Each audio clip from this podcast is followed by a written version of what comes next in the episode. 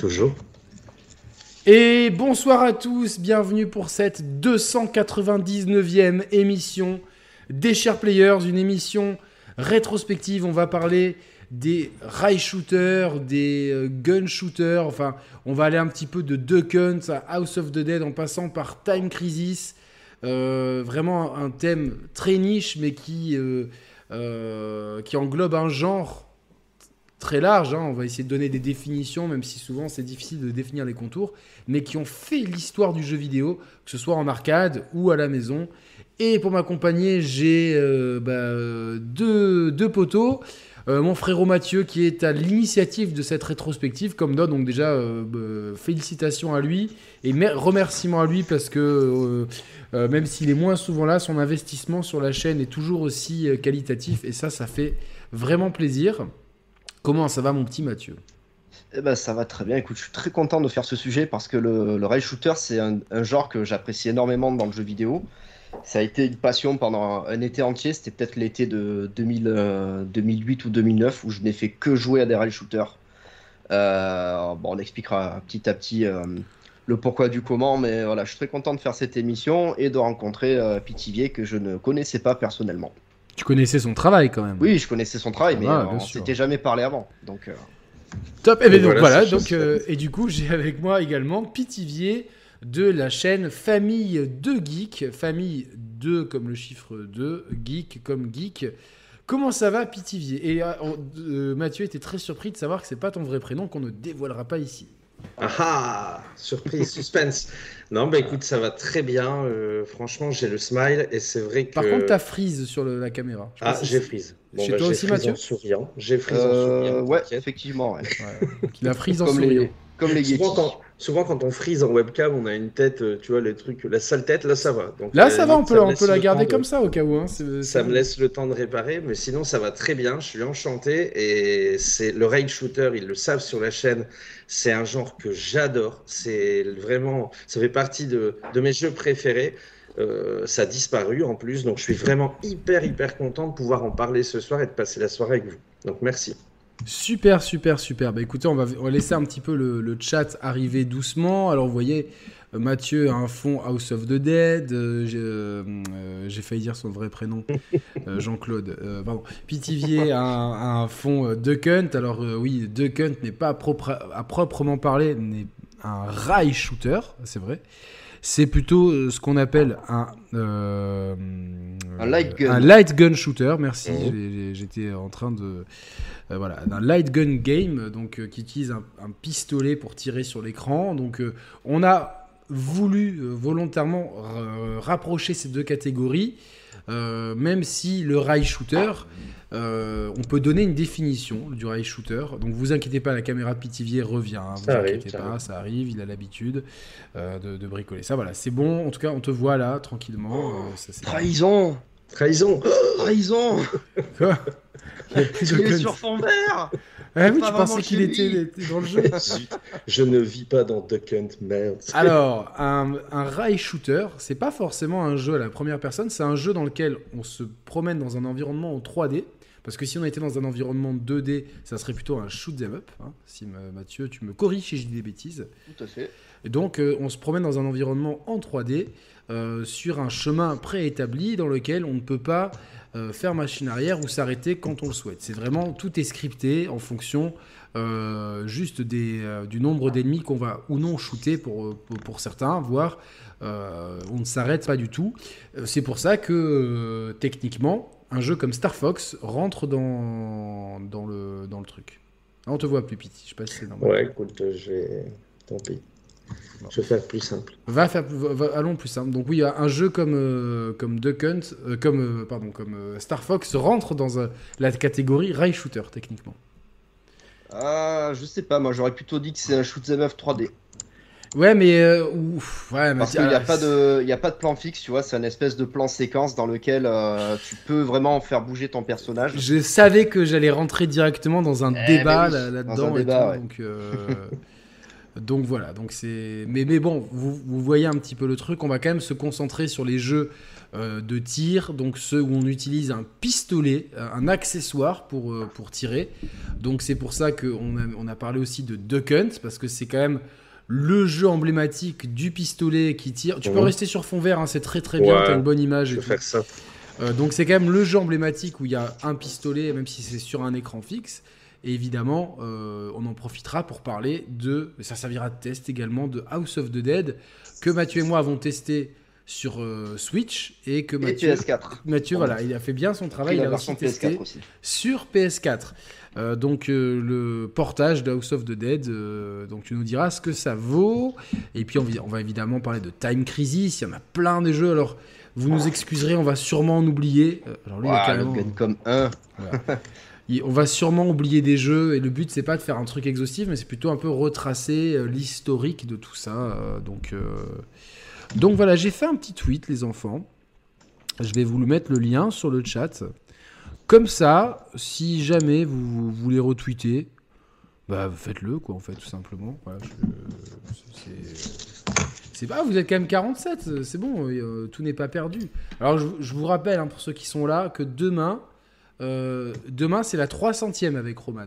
Donc, demain, faut qu'on soit au moins 300 sur le chat. Alors, je sais que le samedi soir, surtout là où commence à faire beau, on n'aura pas. Les gens préféreront sortir, mais essayez de venir. Ça serait vraiment top. Alors, Mathieu, où ça commence ces histoires de tirer avec un pistolet sur un écran ? Ça commence où ? Alors sur un écran, bah, ça dépend... Ou pas, ou tu vois, Attends, première question avant tout. Est-ce que par exemple... Alors je vais tu vois, si on considère que Duck Hunt est dans le canon de cette émission, l'ancêtre de Duck Hunt, c'est la fête foraine avec le fusil et les 3 ballons. Et les pipes, exactement. Ah, les pipes, moi je sais pas, j'ai jamais eu le droit à la pipe à la fête foraine. C'est toujours plus cher que les ballons, je sais pas trop. Voilà. Oui, mais effectivement, le jeu fameux de fête foraine dans lequel on a une carabine à plomb et sur laquelle il faut tirer sur les petits ballons. Vous savez, le jeu truqué où le canon est légèrement dévié sur la gauche ou la droite pour qu'on tire pas comme il faut. Et bah du coup c'était ambiance fête foraine. Mais oui, c'est ça. Ah, moi parce que je me disais pourquoi j'ai pas les mêmes skills que dans Call of. Et voilà, moi qui suis un roi de Call of, je me demandais pourquoi je pouvais pas tirer sur 3 pauvres ballons alors que j'arrive à tirer Kevin du 59 qui campe à l'autre bout de la map malgré que je tire avec une light machine gun.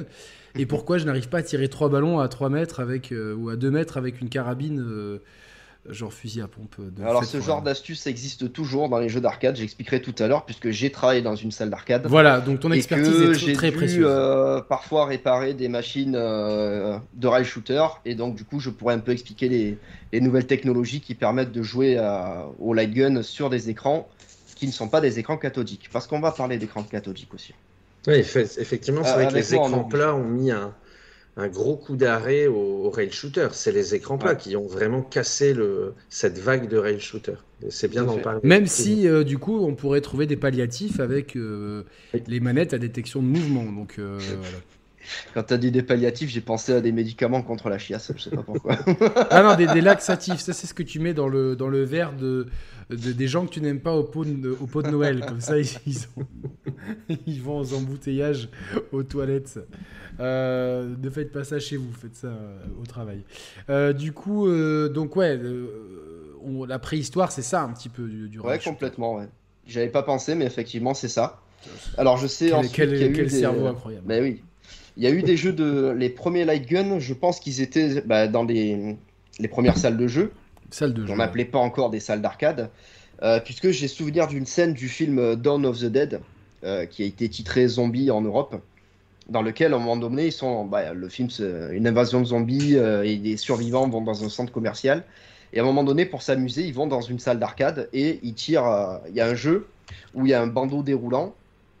Et le mec tire avec le fusil sur l'écran. Donc on peut considérer que les premiers jeux de tir comme ça sont sortis dans les années 70. Voilà, puis en plus, ensuite c'est vraiment la... Pourquoi il y a une queue ? Parce qu'il y a mon petit chat qui arrête pas.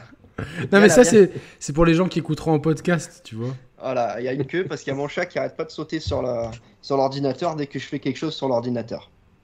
La minette. Voilà, elle est là. On voit son cul maintenant. Voilà, ça c'est fait.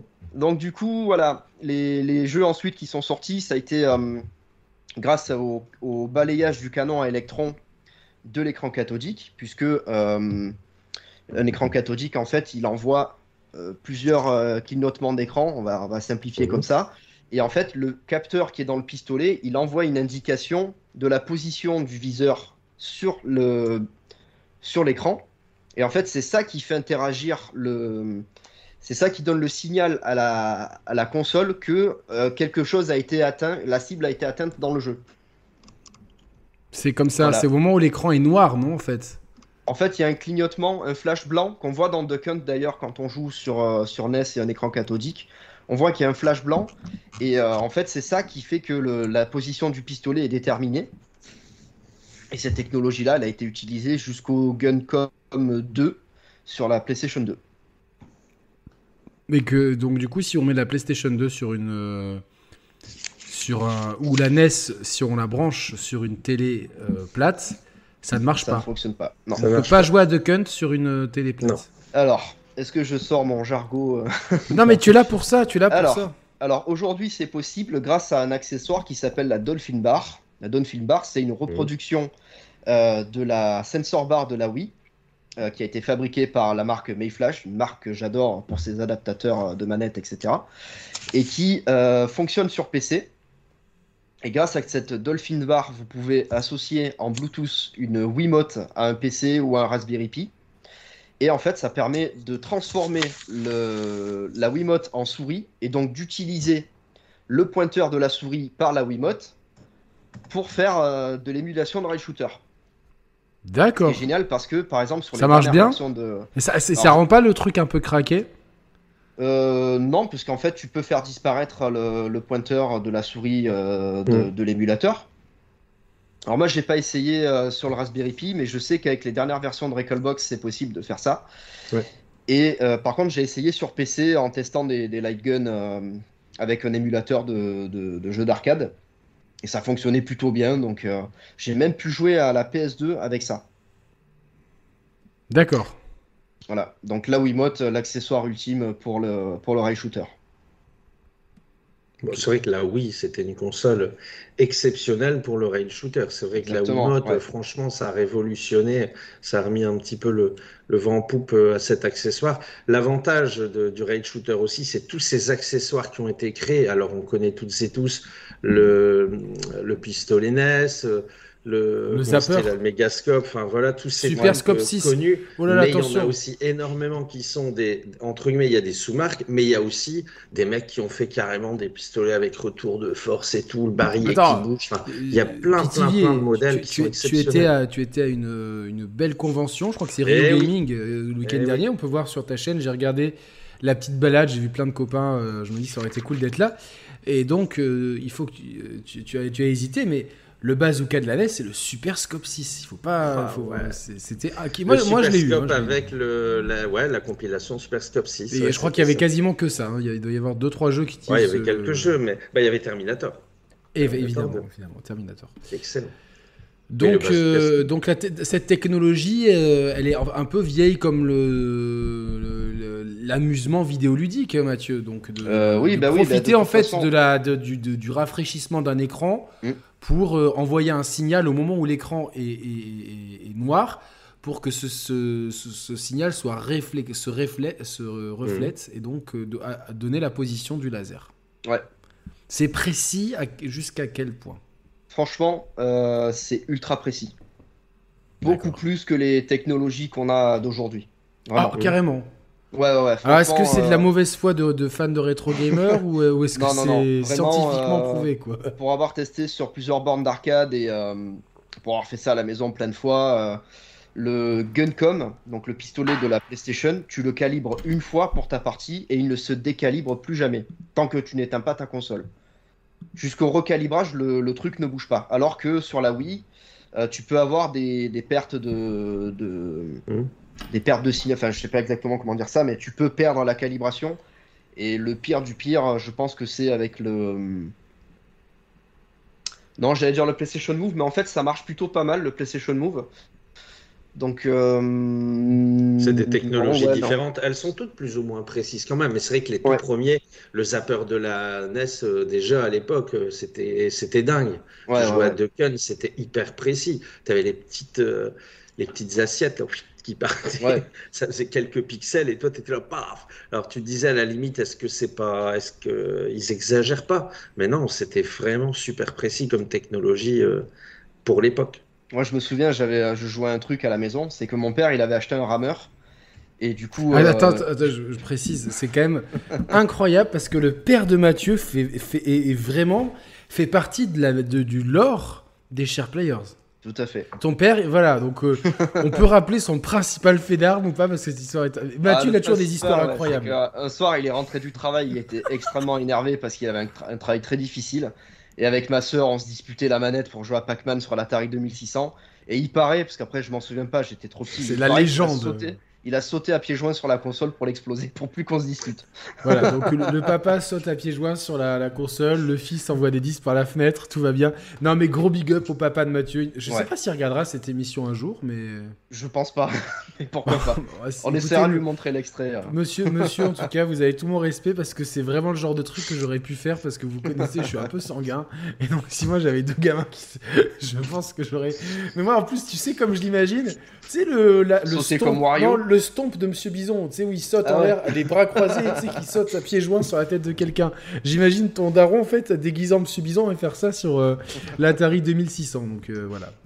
Mais c'est bien aussi de parler de l'Atari 2600 parce qu'on ne le dit pas souvent et je pense que c'est important de l'aborder ce soir, mais le rail shooter est quelque part une évolution du shoot'em up. Alors, forcément, mon premier shoot'em up, moi, c'était Space Invaders sur Atari 2600, mais c'est ces jeux qui m'ont amené petit à petit au rail shooter derrière. C'était complètement dingue. C'est pour moi le rail shooter, donc dans un univers 3D où on avance sans avoir le contrôle sur l'avancement. Donc, comme si on était sur un rail, voilà. On ne peut pas aller à droite, tout est précalculé. C'est vraiment l'hybridation entre c'est un triangle en fait. C'est peut-être un nouveau théorème que j'invente.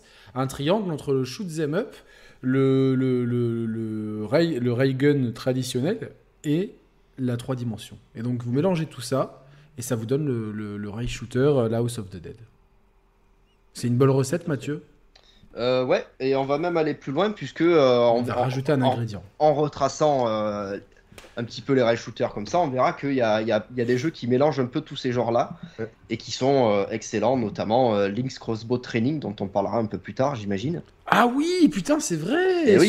Sur Wii U. Avec l'arc. Ouais, sur Wii, le jeu qui a lancé. Attends, sur Wii ou sur Wii U ? Sur Wii. C'était sur Wii. Exact. Sur Wii. Le jeu qui a lancé le Wii Motion Plus. Le Wii Zapper. Parce que le Motion Plus, c'est avec Skyward Sword. Le Wii Zapper. Ah oui, le Wii Zapper, exact. Ah oui, exact, putain, mais tu sais que je sais même plus si je l'ai, ce truc-là. Ouais, tu dois l'avoir. Oh là, mais ouais, mais c'est... Tu dois l'avoir dans un carton quelque part. De toute façon, ça coûte 4,84€. Attends. Je suis peut-être en train de faire une dinguerie. Il y a... Alors là, ça vaut le coup, hein. Il y a... Le Wii Zapper, un pack Wii Zapper et Link Crossbow Training à 4,94€. Tout neuf. Oh putain, non, occasion, très bon état, pardon. Bah c'est pas grave, prends-le quand même si tu peux. Je le prends tout de suite. Franchement, tu rebranches ta Wii U, tu vas vivre ta meilleure vie. Ah mais je rappelle que la Wii U est la console Nintendo ultime. Et je maintiendrai cette position jusqu'à temps que Nintendo nous sorte une Super Switch. Je brevette le nom. Moi, je veux qu'elle s'appelle la Super Switch et je veux qu'elle soit compatible avec les jeux Wii U, avec un lecteur qui s'appelle le Switch Disk System. Comme ça, tous les gens qui auront des disques Wii U, ils pourront jouer aux jeux Wii U sur la Super Switch et tout le monde se fera prendre pour un con parce qu'en fait, les jeux Wii U, ils marchent sur la Wii U. Voilà. Alors là, par contre, tu vois, les gens pensent que c'est une bonne idée. Mais il y a des gens qui s'appellent des economic designers qui vont te regarder et vont te faire. Non, on va vendre des abonnements, on va vendre des émulations, on va vendre des trucs et vous ne pourrez jamais faire ça. Non, mais en vrai, ça aurait été marrant que les jeux Wii U qui n'ont pas été vendus parce que personne n'a acheté la Wii U, qui ont été ressortis sur Switch, puissent finalement marcher sur la nouvelle Switch parce qu'ils vont te sortir... Ça donnerait du travail, tu sais, à Digital Foundry qui comparerait les pixels. Et... Ouais. Exactement, ouais. Non, mais le nom Super Switch, ça fait longtemps que sur la chaîne, on en parle. Hein. Ouais. Bah, en même temps, ça serait cohérent avec... Super Switch, ça serait cohérent. Avec Super Nintendo, donc... Franchement, on a est-ce que c'est Lord Adaptator, Darth Adaptator soir ou Dr. Lance-Disque? C'est un peu les deux. Darth Adaptator, on va dire ça. Ouais. Mais c'est vrai que bon, on a déjà fait des émissions sur la Wii U, mais je pense qu'on en refera parce que c'est une console qui est juste ouf quoi, la Wii U, c'est dingo. L'autre jour, je regardais ma ludothèque, elle est énorme en fait quoi. J'avais acheté toutes les exclus. T'as dit putain, il y a vachement de jeux Switch sur Wii U en fait. C'est clair, il y a vachement de jeux Switch. Non mais après il y a des jeux, tu vois, putain par commodité, tu les reprends sur Switch, mais tu te dis bon, quand même, c'est pas la priorité quoi, tu vois. Bah, c'est clair que si te manque, si jamais t'es en galère de thunes et que t'as toujours ton jeu sur Wii U, tu vas pas bouder en jouant la version Wii U d'un jeu qui est ressorti sur Switch. Hein. Non. Tu prends Bayonetta 2 par exemple sur Switch et sur Wii U, c'est le même. Hein. Ah, je sais, mais moi j'ai racheté parce que c'était Bayo, tu vois, genre. Pareil. Évidemment, mais c'est Donkey Kong et des Captain Toad, tu vois, j'hésite. Bah Donkey Kong, moi si je les trouve à vil prix, je les prendrai. Donkey Kong il y a un mode facile supplémentaire avec un nouveau perso. Bouh. Mais par contre, comment ça s'appelle ? L'autre c'est quoi déjà ? T'as dit ? Captain Todd, mais celui-là, Captain Todd, ouais, il doit y avoir fait une fois quelques niveaux en plus. Ouais, je verrai. Ton ressenti sur ce qu'on a pu voir de Skull and Bones, moi j'ai pas suivi l'actu du jeu vidéo là, j'étais en vacances pendant une semaine, j'ai rien suivi là. On a vu Skull and Bones, c'est vrai? Je sais pas ce que c'est. C'est le jeu d'Ubisoft de pirate, tu sais, qui va être un truc à système à la con là. Donc, c'est un leak, d'accord, ok, un playtest. Oui, donc en fait tu me dirais que c'est Assassin's Creed n'importe lequel, je te dirais bon, ok, d'accord. Donc, encore un. C'est un leak. Chez Ubisoft, franchement, il y a toujours un leak. Ça n'a aucun lien avec leak crossbow training dont on parlait tout à l'heure. Leak to the past. T'es bien fait le sujet. Il fallait retomber sur le sujet. T'es bien revenu au sujet. Mais c'est vrai que c'était sympa de pouvoir manipuler l'arc de Link. C'était fabuleux. C'était un rêve, en fait. Ce jeu qui n'était pas le meilleur jeu Zelda du monde, hein, c'est clair. Mais en tout cas, c'était vraiment sympa de pouvoir... utiliser l'accessoire, et je trouve que de toute façon la Wii a vraiment, je le répète, mais été une console qui a aidé tous ces jeux de rail shooter à revenir sur le devant de la scène. Il y a eu des périodes, hein. Et après malheureusement l'écran plat qui a un peu tout fracassé, mais ça a côtoyé le meilleur comme le pire, le rail shooter, parce que les jeux genre Kokoto, Circus, Gun, machin, que tu trouvais à 4€ à Auchan, bon voilà, mais par contre on a eu l'excellence du rail shooter selon moi, qui est le fond que j'ai derrière moi et qui s'appelle The House of the Dead Overkill, qui sera à tout jamais, selon moi, le meilleur rail shooter qui pourra sortir. Alors moi, j'hésite. Moi, c'est sur Wii ça aussi. Hein. C'est sur Wii et PS3. L'excellente version PS3 compatible avec les téléviseurs 3D. Je sais pas je sais que je l'ai fait, mais je ne sais pas si je l'ai fait sur Wii ou sur PS3. Avec ma copine de l'époque, où on adorait jouer. En fait, quand t'es en couple, il n'y a rien de mieux, tu vois. Tu veux que je raconte une anecdote ? Attends, mais moi, je me demande si je préfère pas Resident Evil Umbrella Chronicles. Vraiment, je l'adore. Ouais. Moi, il est excellent. Vas-y, mais ton anecdote est plus que la bienvenue, quoi. L'anecdote, c'est que ma belle-mère, à chaque fois qu'elle vient à la maison, vu qu'elle c'est la mère de ta copine, ou c'est la... Voilà, la mère de ma copine. Ah, c'est pas la femme de l'écraseur de Atari 2600.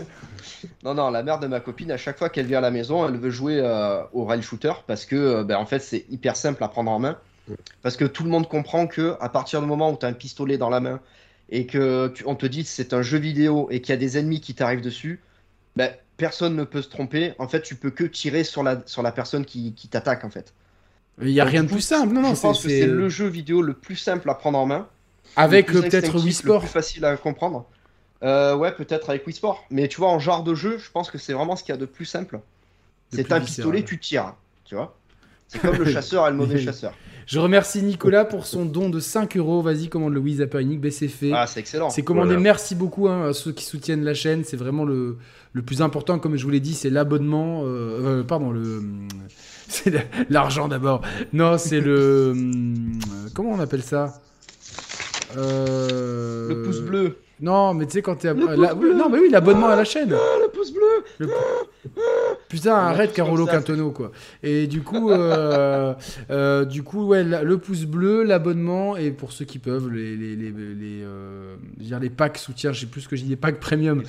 Les formules de soutien, brioche et moulinex. C'est toujours ça, et puis les dons pour ceux qui peuvent. Comme ça, on vous propose toujours plus de contenu. Ouais, donc, effectivement, mais t'as raison, parce que. En fait, l'autre jour, je me suis retrouvé dans une salle d'arcade en Italie, sur le bord de mer. Donc là, bon, la salle, elle est en train de tomber en ruine. Il y a la moitié des machines qui sont kaput.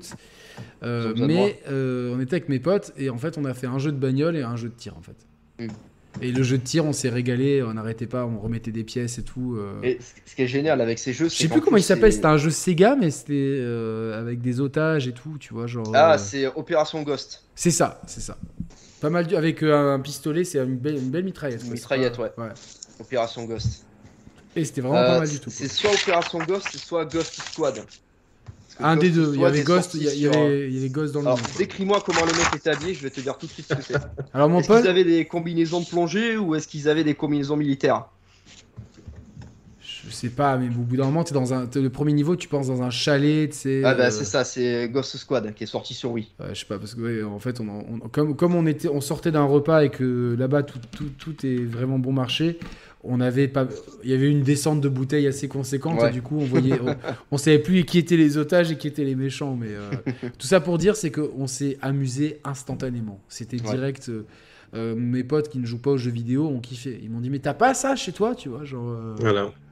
Là, tu pourras dire si, je l'ai. Mais c'est là où c'est complètement dingue. Ils vont voir Link Crossbow, ils vont être dégoûtés, tu vois. Ça a toujours fonctionné, ça a toujours vendu des accessoires et des jeux. Aujourd'hui, je suis persuadé que s'ils en ressortaient sur les nouvelles consoles avec des appareils adéquats, ça cartonnerait. Et bizarrement, ça a disparu. Alors qu'on est tous d'accord pour dire que ça fait vendre des consoles. On l'a bien vu dès le départ. Avec la NES, le pistolet était intégré dedans, on se rappelle tous de Duck Hunt. C'était hyper facile à prendre en main, c'était cool, c'était fun, on s'éclatait avec notre Duck Hunt. Je suis persuadé qu'aujourd'hui, tu vends un pistolet Switch, Xbox ou PlayStation, tu les vends comme des petits pains. Mais malheureusement, ça a disparu, ce qui est dommage. Je crois qu'il y a une idée à breveter là dans le chat. Ouais, je l'ai prise en photo, je l'ai envoyée à Mehdi directement. Faudrait demander à Mehdi de programmer un mineral shooter ou un incarne Mathieu qui lance des CD contre les hordes de zombies. Moi, j'achète, je finance, j'hypothèque brioche. Pour faire ça. Il y avait un rail shooter où on lançait des CD avec Aerosmith. Ouais, c'était sorti sur Mega CD. Ça, il y a eu toute une période de films FMV, de jeux à cinématique FMV. FMV, tu veux dire non ? Ouais, bah en fait, c'était des cinématiques. En fait, tous les personnages étaient digitalisés, ou alors même tu avais carrément des séquences de films. Et en fonction de si tu appuyais au bon moment sur le bouton pour tirer, le film changeait de. Tu vois ce que je veux dire? Il y avait Crime Patrol, il y avait Dracula Unleashed, si tu te rappelles bien, sur Mega CD. Hein. Il y avait, j'ai pas fait ça. Un jeu que j'adorais, je l'ai fait sur PC. Et d'ailleurs, j'étais dégoûté parce qu'ils l'ont ressorti sur PS3 et il marchait trop mal, c'était Mad Dog McCree. Qu'est-ce que c'était ça? Mais c'est énorme. Ah, c'est pas avec les cowboys? Ouais. Ah oui, j'ai vu ça tout à l'heure. Ouais. Attendez, je vais vous prendre l'extrait et je vais vous le télécharger et vous le mettre sur. Parce que je peux même pas mettre mon écran. Si je mets mon écran internet sur OBS, l'ordi meurt. C'était Révolution X. Il a raison, Alex, sur le chat. C'était ça, Révolution X. C'était dingue avec Aerosmith, franchement, c'était dingue. Alors, pour l'historique, donc, les salles d'arcade utilisent ce système-là, mais même avant qu'il y ait des écrans, ils utilisaient aussi, je pense, des cibles, il me semble, qui réagissaient à ça avec des jeux de foire, on va dire. Ouais. Mmh. On a ça en hommage dans Resident Evil 4, d'ailleurs. Parce qu'il y a un mini-jeu où il faut tirer sur des cibles en mouvement. Je vous mets juste le fameux Mad Dog McCree. Ah oui. Ouais, c'était énorme. Mad Dog McCree. Énorme. Et donc là, on se promenait comme ça et on devait tirer sur les gens. Voilà. On tirait sur les méchants et si on réussissait, il y avait une animation où le mec tombait. C'était dingue. C'était dingue. Et je me rappelle, je l'ai fait quand j'étais en 6ème ce jeu avec un pote. On jouait que à ça sur mon micro-ordinateur. C'était dingue. Donc, micro-ordinateur qui était toi. Mais en fait, c'est con parce que on cherche le photoréalisme, mais en 93, on avait des jeux photoréalistes. En fait, on a vachement régressé, quoi. On a non, mais c'est clair, il y avait, ça me fait penser toujours à chaque fois à un jeu, c'était un jeu Star Wars, ça va me revenir, qui était sur PC à l'époque, qui était sublime. Et pareil, c'était filmé, c'était hyper photoréaliste. Et après, pendant des années, ils nous ont sorti des pixels et des polygones où on se disait, merde, Rebel Assault, ça s'appelait. Tu avais Rebel Assault 1 et 2.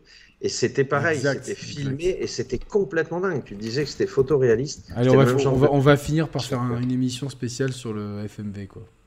Ouais. Et donc, est-ce que Duck Hunt est le jeu qui explose en fait est-ce qu'avant Duck Hunt, il y a vraiment quelque chose en cherchant, j'ai vu que beaucoup citaient un jeu d'arcade des années 70 de Sega qui s'appelait Periscope. C'était un jeu de sous-marin. Mais ce qui était pas vraiment un jeu vidéo, c'était un jeu de salle d'arcade, mais qui utilisait un petit peu le même principe en fait. Là, je vais taper Periscope Sega pour voir. Ah ouais. Voilà. Ouais, mais là c'est pas tout à fait le même genre de truc. Hein. Mais c'est pas la même technologie. Ouais. Non, je crois pas. D'accord, il m'a semblé. Je suis pas sûr. Attends, je vais essayer de regarder. Tu sais, le mec qui prépare. Non, mais il y a tellement de problèmes. Le problème pour les plus jeunes, c'est que dans les années, parce que ça, c'est un jeu qui date de 1966. Vous imaginez ? Donc c'est et en fait, les années 60 de 60, c'est l'amusement. Donc et surtout au Japon, aux États-Unis, c'est l'amusement avec des salles d'amusement, des salles de jeu comme ça. Et les années 70. Tout le monde fait son jeu d'arcade, donc on a une panoplie immense de jeux et faire un truc exhaustif, c'est quasiment impossible en fait. Mais voilà. Mais en tout cas, c'est un jeu qui a eu une énorme popularité, quoi, ça. Mais il y a eu beaucoup de jeux, effectivement. Il y a eu des évolutions de shoot'em up, il y a eu des tubes'em up. Il y a eu... En fait, c'était pas mal d'évolutions dans le jeu vidéo qui ont amené petit à petit au rail shooter. C'est même des noms qui ont été inventés en fonction des nouveautés. Hein. Même dans les shoot'em up, il y a 15 types de shoot'em up différents. Dès qu'il y avait une nouveauté, une façon de faire le scrolling, une façon d'apporter des power-up, ou... eh ben, paf, on trouvait un nom qui allait bien avec pour faire un peu l'histoire du shoot'em up. Et à un moment donné, il y avait ce fameux rail shooter qui portait bien son nom parce qu'on avait le pressentiment, enfin la sensation d'être sur un rail. Et puis de tirer sur tout ce qui bougeait. Il y en avait même en 2D au début. Après, c'est parti sur la 3D. Et Duck Hunt est celui qui a vraiment été commercialement la grosse claque, parce que c'était quelque chose qui était réservé plutôt aux bornes d'arcade. Même nous, on allait en vacances ou quoi avec les parents, on voyait des bornes d'arcade avec des pistolets. Et à un moment donné, dans le salon, tu avais ton petit pistolet orange. Là, tu étais tout content. C'était complètement dingue. Et commercialement, le fait de l'avoir intégré dans le pack initial de la NES, c'est hyper intéressant. Et c'est là aussi où on voit que Nintendo a toujours aimé les accessoires, a toujours aimé faire du jouet, du divertissement, et pas que de la console. C'est très juste. Très bonne réflexion. Et c'est vrai que ce pistolet, il a marqué à lui seul l'histoire du jeu vidéo. Je pense vraiment que Nintendo, dès le départ, était parti sur le... Comment on peut appeler ça le... Enfin, c'était les débuts même de la VR, tu vois. Aujourd'hui, s'il n'y avait pas eu les pistolets, est-ce qu'on en serait à la VR, tu vois? C'est vraiment tous ces petits accessoires qui ont fait qu'on est parti dans le bon sens. Moi, je leur dirais toujours merci par rapport à cette NES, parce que je trouve qu'ils ont été... c'est complètement dingue d'avoir mis ce pistolet dès le départ dans le pack. Alors, je vous le mets évidemment à l'écran tout de suite, ce pistolet. Hop. Ouais. L'intelligence surtout, c'était de faire un jeu qui était accessible à tous. Alors, et surtout, attends, avant que je te coupe, il était vendu dans la plupart en tout cas aux États-Unis, en France, enfin en Europe, il était vendu en pack avec la NES. Tu avais la NES avec deux manettes, le zapper qu'on voit à l'écran et une cartouche qu'on voit également à l'écran, où il y avait deux jeux sur la cartouche. Super Mario Bros et Duck Hunt, c'est personnellement ce pack-là que j'ai eu moi personnellement pour quand j'ai eu ma NES. Pareil. Donc en fait, on avait directement deux classiques, deux jeux très différents. Et comme c'était le jeu vidéo était mort, et puis donc c'est de la NES à signifier la résurrection du jeu vidéo. On avait Nintendo et la présence d'esprit de proposer deux jeux qui sont des classiques absolus. Aujourd'hui, Super Mario Bros, c'est le jeu qui a, si on doit dire jeu vidéo, ça rime avec quoi ? Ça rime avec Mario Bros. C'est le premier jeu qui vient en tête à la majorité des gens. Et ce jeu-là pose les... Même si, évidemment, il a pris un coup de vieux, mais quand il est totalement rejouable aujourd'hui, c'est-à-dire qu'on y joue, on y prend un plaisir intact. Et c'est pareil pour Duck Hunt, c'était deux propositions ludiques très différentes, mais qui rassemblaient la famille. Et c'est vrai que si les enfants étaient peut-être plus un peu sur Mario, etc., les parents aimaient bien le coup du pistolet, parce que comme l'a dit Mathieu, il n'y a rien à comprendre, en fait, à part il faut tirer sur les pigeons, et c'est tout, quoi. Donc, avec ce fameux chien... qui est devenu tellement emblématique que c'est un personnage de Smash Bros aujourd'hui et qui a même son amiibo. Donc voilà, c'est comme quoi Nintendo respecte son propre héritage et beaucoup de marques devraient faire pareil en fait.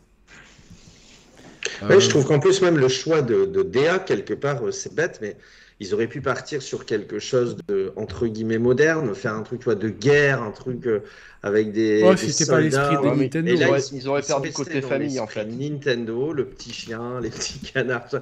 Il y avait un côté vraiment campagne, on va à la chasse. Et ça aussi, c'était intelligent parce que ça restait dans. C'était quand même. Tu tirais avec un pistolet et malgré tout, ça restait du Nintendo. Donc je trouve que. Après, il y a quand même eu des jeux de western où il fallait tirer sur des cow-boys, etc. Et il y a même un jeu, je crois qu'il est sorti qu'au Japon, où en fait, tu avais un personnage qui se déplaçait. Et en fait, c'était un peu comme Flappy Bird aujourd'hui. Il fallait tirer sur le mec pour qu'il saute, pour lui faire éviter les obstacles. C'est pas mal. Ah ouais, c'est pas mal, ouais. Ouais. C'est pas mal du tout. Donc, on pouvait pas tirer sur autre chose que le personnage principal. Non, mais c'est Nintendo a toujours testé des trucs. Je vous mets un petit playthrough de Duck Hunt, tant qu'on y est. Voilà, donc je vais essayer de pas... J'essaye, Mathieu, je suis désolé de... Voilà, de pas... étirer l'image. Je sais que t'aimes pas ça, quoi. Ah oui, bah oui. Donc on voit ce chien, donc c'est un peu le brioche de l'époque. Donc là, bon, on voit pas, évidemment, mais le type a tiré sur le truc. Et donc, on pouvait tirer jusqu'à 3 cartouches d'affilée. Donc, chaque canard, on pouvait tirer sur 3 cartouches. Alors, ça peut paraître simpliste comme ça, mais quel plaisir. Et c'est vrai qu'il y avait une espèce de précision assez dingue. Après, j'ai lu, selon la luminosité de la pièce, c'était plus ou moins précis. Ouais.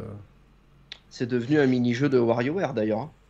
Mmh. Ah oui, c'est vrai. Il faut appuyer sur les canards. Mais c'est quelque chose qui restait, en tout cas, dans les fans de jeux vidéo qui ont connu cette époque-là, ou les petits frères ou les petits cousins, en tout cas tous ceux qui ont joué à la NES se rappellent forcément de Duck Hunt et tout le monde s'est amusé avec Duck Hunt. Et tout le monde a essayé de buter le chien, mais on n'a jamais réussi. Ah non, ouais, c'est clair. Mais on tirait partout. Voilà. Mais c'était bon, t'as des souvenirs, t'imagines qu'encore aujourd'hui, ça fait cool, quoi? On avait quoi il y a 30 ans, je pense, à peu près, t'imagines? Et j'ai encore plein de souvenirs. Plus, parce qu'il y a 30 ans, c'était la Super NES. Parce qu'il y a 30 ans, c'était la Super NES.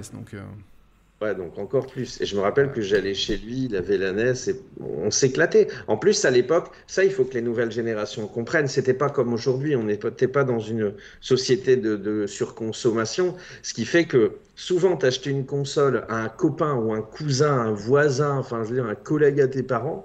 Ta console, elle t'arrivait avec 4-5 jeux. Et tu faisais ton année ou 2 années avec, t'en achetais un de temps en temps quand tu pouvais. Et ce qui fait que le Duck Hunt, il était cultissime, parce que tous ceux qui avaient la NES avaient le Duck Hunt, comme le Mario, comme un peu le Alex Kidd sur la Master System. Et je trouve que ça aussi, il faut que les gens comprennent. À l'époque, il y a des jeux qui nous ont marqués parce qu'on n'avait pas 50 jeux. Donc on jouait tout le temps à ça et on ne se lassait jamais. Et franchement... Mario Duck Hunt, c'est le beau parfait, comme tu disais tout à l'heure. J'avais un jeu que je m'étais inventé quand j'étais petit, justement, quand on parlait de mon père. Il avait acheté un rameur pour faire du sport à la maison. Et moi, quand j'étais petit, j'avais passé plusieurs journées de vacances à jouer à Duck Hunt. Donc, je jouais que j'étais un chasseur. Et en fait, je jouais à Duck Hunt, je tirais. Et dès que je perdais, j'allais faire du rameur. Genre, je prends ma barque de pêcheur et je vais aller... Je vais aller un petit peu plus loin, et puis après, je revenais dans ma chambre en courant, je jouais à Duck Hunt, et puis je repartais faire du rameur. On s'amusait comme ça. Exactement. C'était, en tout cas, Duck Hunt a lancé, a été un phénomène, et du coup, tous les concurrents de l'époque ont voulu évidemment se procurer leur propre Duck Hunt, on va dire. C'était pas du Duck Hunt, mais donc on a vu des accessoires fleurir sur la concurrence, notamment chez Sega. Et je crois que le pistolet Master System est sorti un peu avant le pistolet de la NES. Mais par contre, parce que attends, il faut penser qu'au Japon aussi, tu vois. Je suis pas sûr, mais il me semble qu'il est sorti un petit peu avant. Ouais. Et par contre, il a pas eu de jeu qui était de l'égal de Duck Hunt. Hein. Ah, il n'a pas eu de jeu aussi marquant et. Il est sorti le 1er janvier 90, donc je pense que le Zapper. 90 ouais. Sur. Ah ouais. Ouais, donc il est sorti après le Zapper, c'est sûr. D'accord, il faudra que je revérifie mes sources alors. Parce que... ouais, en tout cas, ouais, c'est ça, non, non, j'ai deux sources qui me disent le 1er janvier 90. Okay. En Europe ou au Japon je sais pas. Faut pas trop m'en demander non plus, Mathieu. Tu sais bien que... Non, mais si jamais c'était écrit à côté.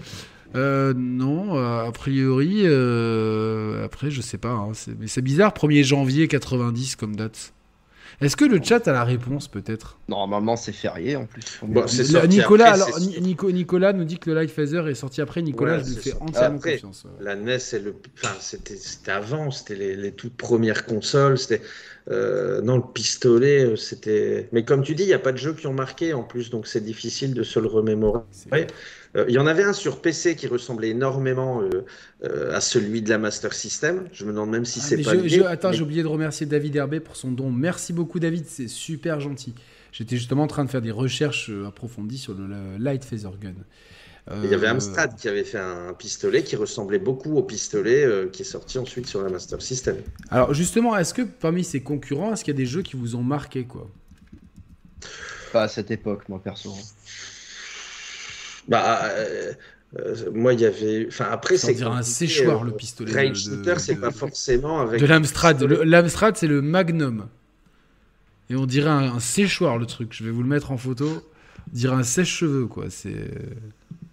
Il est pas sexy, quoi, tu vois. Bouge pas. Regardez-moi ça. Regardez le... Ah, pourquoi tu viens pas ? Ah, putain. C'est chiant, maintenant, on télécharge des images, c'est format W. Putain, il faut exporter et tout, casse les couilles. Mais je vais vous faire ça en 2 secondes. Hop, regardez, avec une belle disquette qui va avec. Mais donc, les mecs, ils sortaient des accessoires, mais ils avaient pas de jeu. Alors, hop, regardez ce truc-là, c'est un sèche-cheveux, quoi. Tu as l'impression qu'il y a marqué Calor dessus, quoi. C'est clair. Il est horrible. Sur Commodore. Il est horrible. En plus, pour un truc qui s'appelle Magnum, t'attends un truc... bam, tu vois, genre viril, avec une moustache, voire un vrai... Enfin, dans les jeux vidéo, le Magnum, c'est le flingue le plus puissant. Là, t'as... Ah bah, ouais. T'as le truc, c'est vrai... Non, mais attends, on dirait... La moitié, c'est un séchoir, et l'autre bout, c'est l'embout de l'aspirateur, tu sais, pour faire les... c'est ça. Pour passer pour dans le canapé. Pour pas... Non, mais c'est que c'est abusé, quoi. Donc, c'est abusé. Donc, bon, voilà, je sais pas, c'est... C'est comme ça. Bon, Amstrad et Light Phaser Gun, mais la Mega Drive aussi a eu son gun. Ouais, il était sympa en plus. La forme était sympa. Moi, je l'ai jamais vu ce truc. Ah bon ? Non. C'est le Menacer Gun. Le pistolet Mega Drive. C'est le Menacer Gun. C'est un truc de malade, quoi. Tu vois, c'est-à-dire que. Ça, c'est collector. C'est collector. Attends, j'essaie de trouver une photo sympathique, mais regardez ce truc-là, quoi. Bon, il a une design vachement sympa, quand même. Hein. Ouais. Il fait très arme bonus de Resident Evil 4. Hein. Et ouais, exact. Qu'il faut que je fasse sur le VR. Hein. Oui, absolument. J'ai un peu peur du motion sickness. Je vois plein de gens. Non, t'en auras pas. Ok. Mathieu, Mathieu connaît mes anticorps et mon système immunitaire. Donc je lui fais confiance. Mais il est fou ce gun. Est-ce que le chat, parce qu'on a mal fait nos devoirs, est-ce qu'il est sorti avant ou après le Super Scope 6 ? Parce que quand même, mais on n'en voyait pas dans les magasins, alors que le Super Scope 6 de la Super Nintendo, on le voyait partout, tu vois. Nintendo communiquait beaucoup, alors que paradoxalement, il n'y avait que 2 jeux. Mais celui-là, moi, je me rappelle vaguement l'avoir vu, mais pas autant en fait. Plus dans les magazines peut-être de l'époque. Bah, j'ai l'impression que le scope était sorti avant et qu'il était sorti peu de temps après. Je ne serais pas étonné, tu vois, que ce soit une année d'intervalle qu'ils aient sorti ça justement pour répondre au succès du scope. Parce que ouais, ça me paraît bizarre. Parce après, que le super scope. Je vais regarder release date du Mega Drive de Menaceur. Puis pareil, c'était un problème de jeu. Il fallait aussi à chaque fois les jeux intéressant, comme tu disais tout à l'heure sur Master System, il n'y avait pas forcément de jeux qui nous ont marqué avec le pistolet. 92. Sur Mega Drive, c'est pareil, à part Terminator, mais bon, Terminator 2, il était partout. Mais j'ai pas le souvenir d'avoir 150 jeux qui m'ont marqué sur cette console. Est-ce que le Terminator 2 arcade était jouable au Super Scope sur Super Nintendo? Ouais. Il était jouable avec ça? Ouais. D'accord. Alors, bah, de toute façon, il y avait ils sortent en la même année. Ouais, le Super Scope 6 sort en février 92 au Japon. Et le menaceur de Sega, j'ai une vague date 92. Donc j'ai quand même l'impression que le Super Scope 6, comme il avait été annoncé avant, est sorti avant, mais il est juste... Vois, ce qui est bien, c'est que sur le chat, tout à l'heure, on parlait des jeux qui nous ont marqués, et j'allais dire Space Arrière. Et justement, quand j'ai joué à Space Arrière à l'époque, il n'y avait pas de pistolet. Mais ça faisait, il y avait un côté, je vous disais, on en parlera tout à l'heure si on parle de Star Fox, Star Wing, quelque part, qui ont un côté rail shooter quand même, hein, et pourtant on joue pas avec un pistolet. Et il y avait une version, comme dit c'est Dark Pangolin, qui nous dit que sur Mega Drive, il y a une version shoot de Space Arrière, qui était un jeu fabuleux. Space Arrière, c'était... Space Arrière, mec... c'était... Je sais pas si c'est pas lui qui a inventé un peu le genre aussi du jeu de shoot dans cette disposition, parce qu'après sur Nintendo 64 on a eu Sin and Punishment, sur 3DS on a eu le Kid Icarus Uprising aussi qui était dans cette disposition là et qui a sûrement inspiré le Star Wing aussi, le premier Star Fox. En Space Arrière, il a inspiré Afterburner. Afterburner a inspiré Star Fox. C'est certain.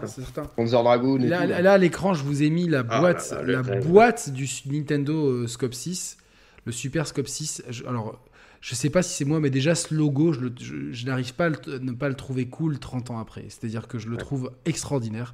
Vous imaginez que j'ai eu ma Super Nintendo il y a 30 ans. Je l'ai eu le 18 avril 92, 7 jours après la sortie en France, parce que c'était la sortie à Paris, puis le temps que ça arrive sur la Côte d'Azur, c'était un peu long. Mais donc, je l'ai eu le 18 avril 92. Alors, j'ai pas eu le Scope 6 tout de suite, mais je l'ai eu, je crois, à Noël 92. Ah, moi aussi, à Noël 92. Et putain, on a passé le même Noël. Mais j'ai le souvenir, en plus, du moment, j'ai le souvenir du carton... Du moment où ça faisait bazooka, tu disais, j'ai un énorme, c'était lourd, c'est clair. Et donc il y avait 6 jeux, et même vous imaginez comme le truc était cool, quoi. C'était vraiment un bazooka, quoi. C'est clair. Moi je l'ai eu beaucoup plus tard, hein, parce que la Super Nintendo, je l'ai eu, j'avais 15 ou 16 ans, je crois. Et je me souviens que je l'avais acheté. Je vais essayer de vous trouver des jeux. Il y en a à 80 balles sur eBay, mais la boîte est pas en bon état, donc ça m'embête un peu, quoi. Ouais, ça a pris cher, hein, parce que moi je l'ai payé 6 euros à l'époque. Mais toi, t'arrives à trouver. Toi, tu es le champion. Tu trouves des occasions de malade, quoi. Moi, il y a aucune boutique d'occasion chez moi. Bon, je peux pas avoir la mer et l'occasion non plus, quoi. Bon, c'était il y a longtemps. C'était avant la flambée des prix, l'inflation. C'était d'ailleurs, j'ai revendu tout ça pour acheter la PS3 avec Time Crisis 4. Premier jeu PS3, Time Crisis 4, avec le pistolet orange là, tout moche. Ah bah, tu nous en parleras après. Bien sûr, tu nous en parleras après, mais.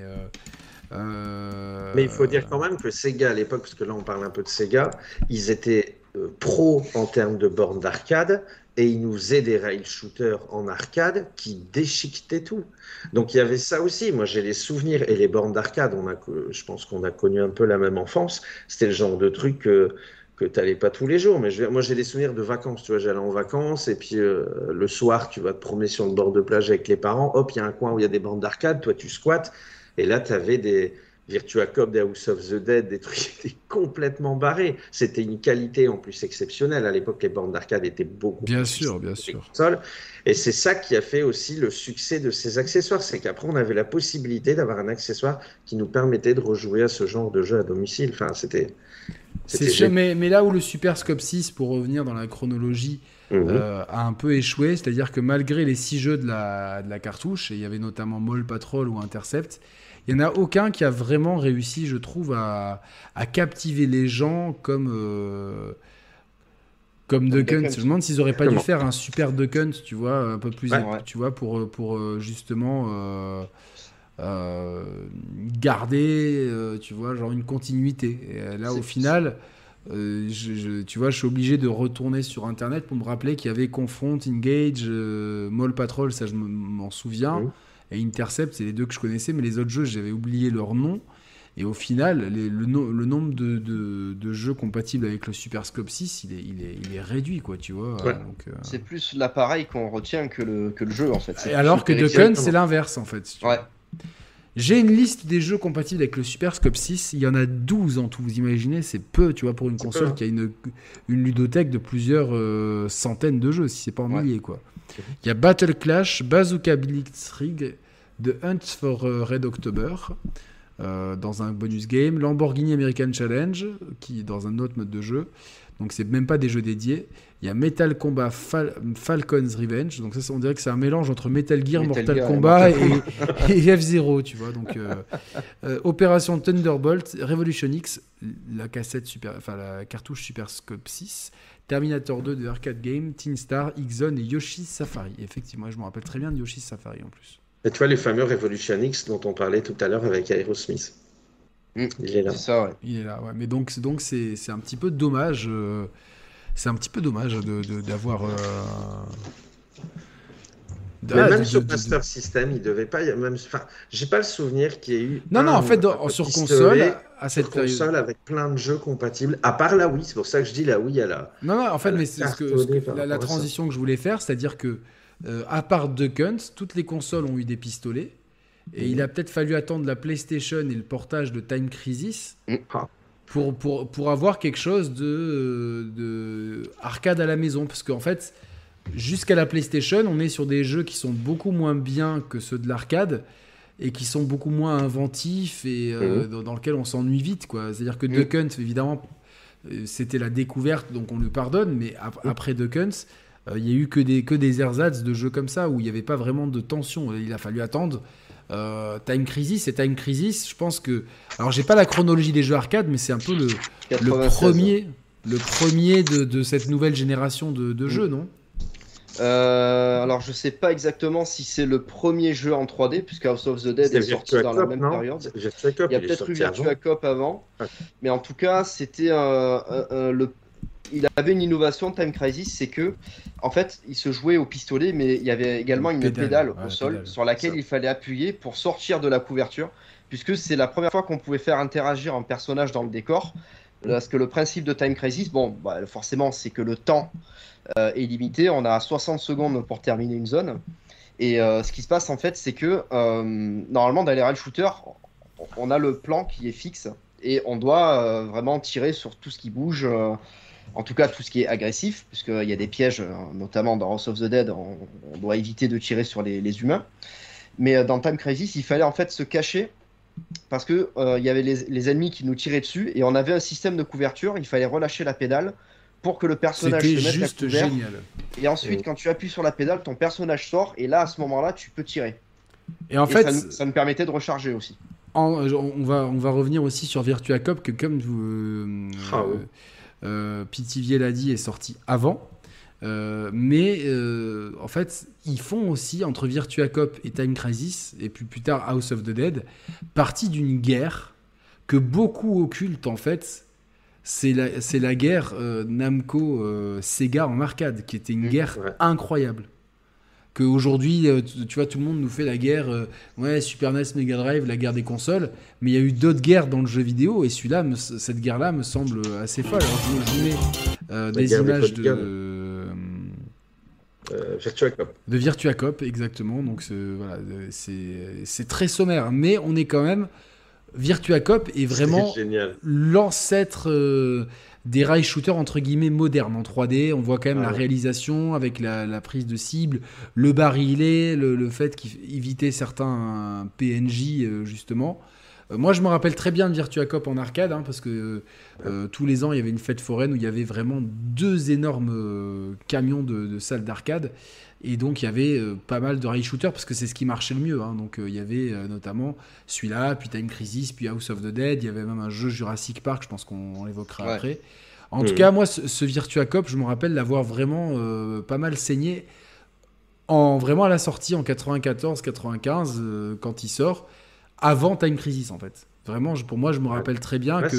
Parce que quand Time Crisis est arrivé, on a plus... je me rappelle ne plus avoir envie de jouer à Virtua Cop, qui pourtant c'était Sega. Sega, c'était... on voit bien, parce que Sega, c'était la marque Virtua. On avait Virtua Racing, Virtua Fighter, Virtua Strikers, Virtua Tennis, Virtua Cop. Donc, c'était vraiment la marque de Sega, la marque Virtua.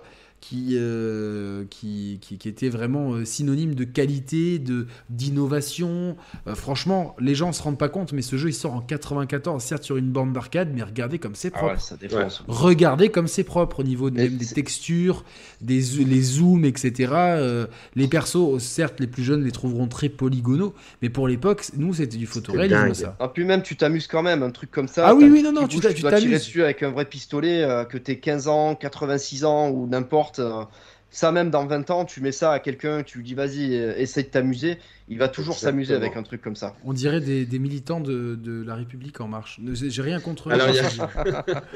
Alors, il y a Nicolas Vernant qui dit sur le chat, on trouve ces jeux en émulation, ils existent même sur PC. Moi, je les ai gardés de l'époque et c'est compliqué de les faire tourner aujourd'hui sur le Windows 10 ou Windows 11. Mm-hmm. À la souris, honnêtement, il n'y a que la nostalgie qui parle. C'est pas marrant à la souris, parce que c'est facile à la souris que c'est pas marrant. Donc, évitez de le faire sur Steam ou quoi à la souris. C'est un conseil. Par contre, si vous prenez la Dolphin Bar, comme on expliquait tout à l'heure, qui se vend sur tous les sites internet, on trouve relativement facilement, vous pourrez utiliser une Wiimote sur PC et là, ça devient fun. Vous allez vous éclater. Donc, avec la Dolphin Bar, faites-le. Sans la Dolphin Bar, évitez la souris, vous allez être déçus. Alors là, je vous montre le portage PlayStation, que j'ai trouvé de Time Crisis. Ouais. Est-ce que c'est le même que le jeu en arcade, Mathieu ? Alors, de ce que je sais, oui, parce que le Namco System 2, qui était le système arcade de Namco à l'époque, avait son hardware qui était basé sur une PlayStation. C'est pour ça que les portages de Tekken étaient très réussis aussi. Ouais, exact. Alors, il y avait 2-3 trucs qui changeaient. Par exemple, dans le premier Tekken, quand tu choisissais un personnage, il y avait sa vignette qui s'animait sur la version arcade et pas sur PlayStation. Mais grosso modo, au niveau du son et tout, c'était un petit peu plus fin sur borne d'arcade. Mais les portages PlayStation étaient quasiment identiques. Alors là, on voit, je connais pas le scénario, j'ai pas le son, mais je pense que je vais m'amuser pour mettre un peu de détente dans cette émission à vous inventer le scénario. Sur une île déserte où il y a un château, il y a une fille qui se fait enlever par un grand méchant et son hélicoptère. Il y a des méchants ou peut-être même des gentils, un savant fou et un espèce de Nicky Larson à lunettes qui se portent volontaires pour partir combattre les méchants qui ressemblent à Monsieur Bison dans Street Fighter. Et donc ce gentil héros avec une mèche et un blouson en cuir, ce qui n'est absolument pas confortable pour tirer et faire des roulades, mais c'est pas très grave. Et Jean, je crois qu'il a choisi la pire tenue, va se porter au secours de Rachel qui par contre et se fait menacer par un espèce d'aristocrate roux qui lui envoie des couteaux et qui sort de sa chevelure. C'est comme si il a un peu la même chevelure que moi en plus roux. Et voilà, donc c'est un scénario incroyable contre des ninjas fous. C'est le premier Time Crisis, et donc on regarde le premier stage. Alors la version PS1, je ne sais pas trop comment elle se joue, parce qu'il n'y a pas la pédale en fait. Alors en fait, il y avait un interrupteur sur le Guncom. Ouais.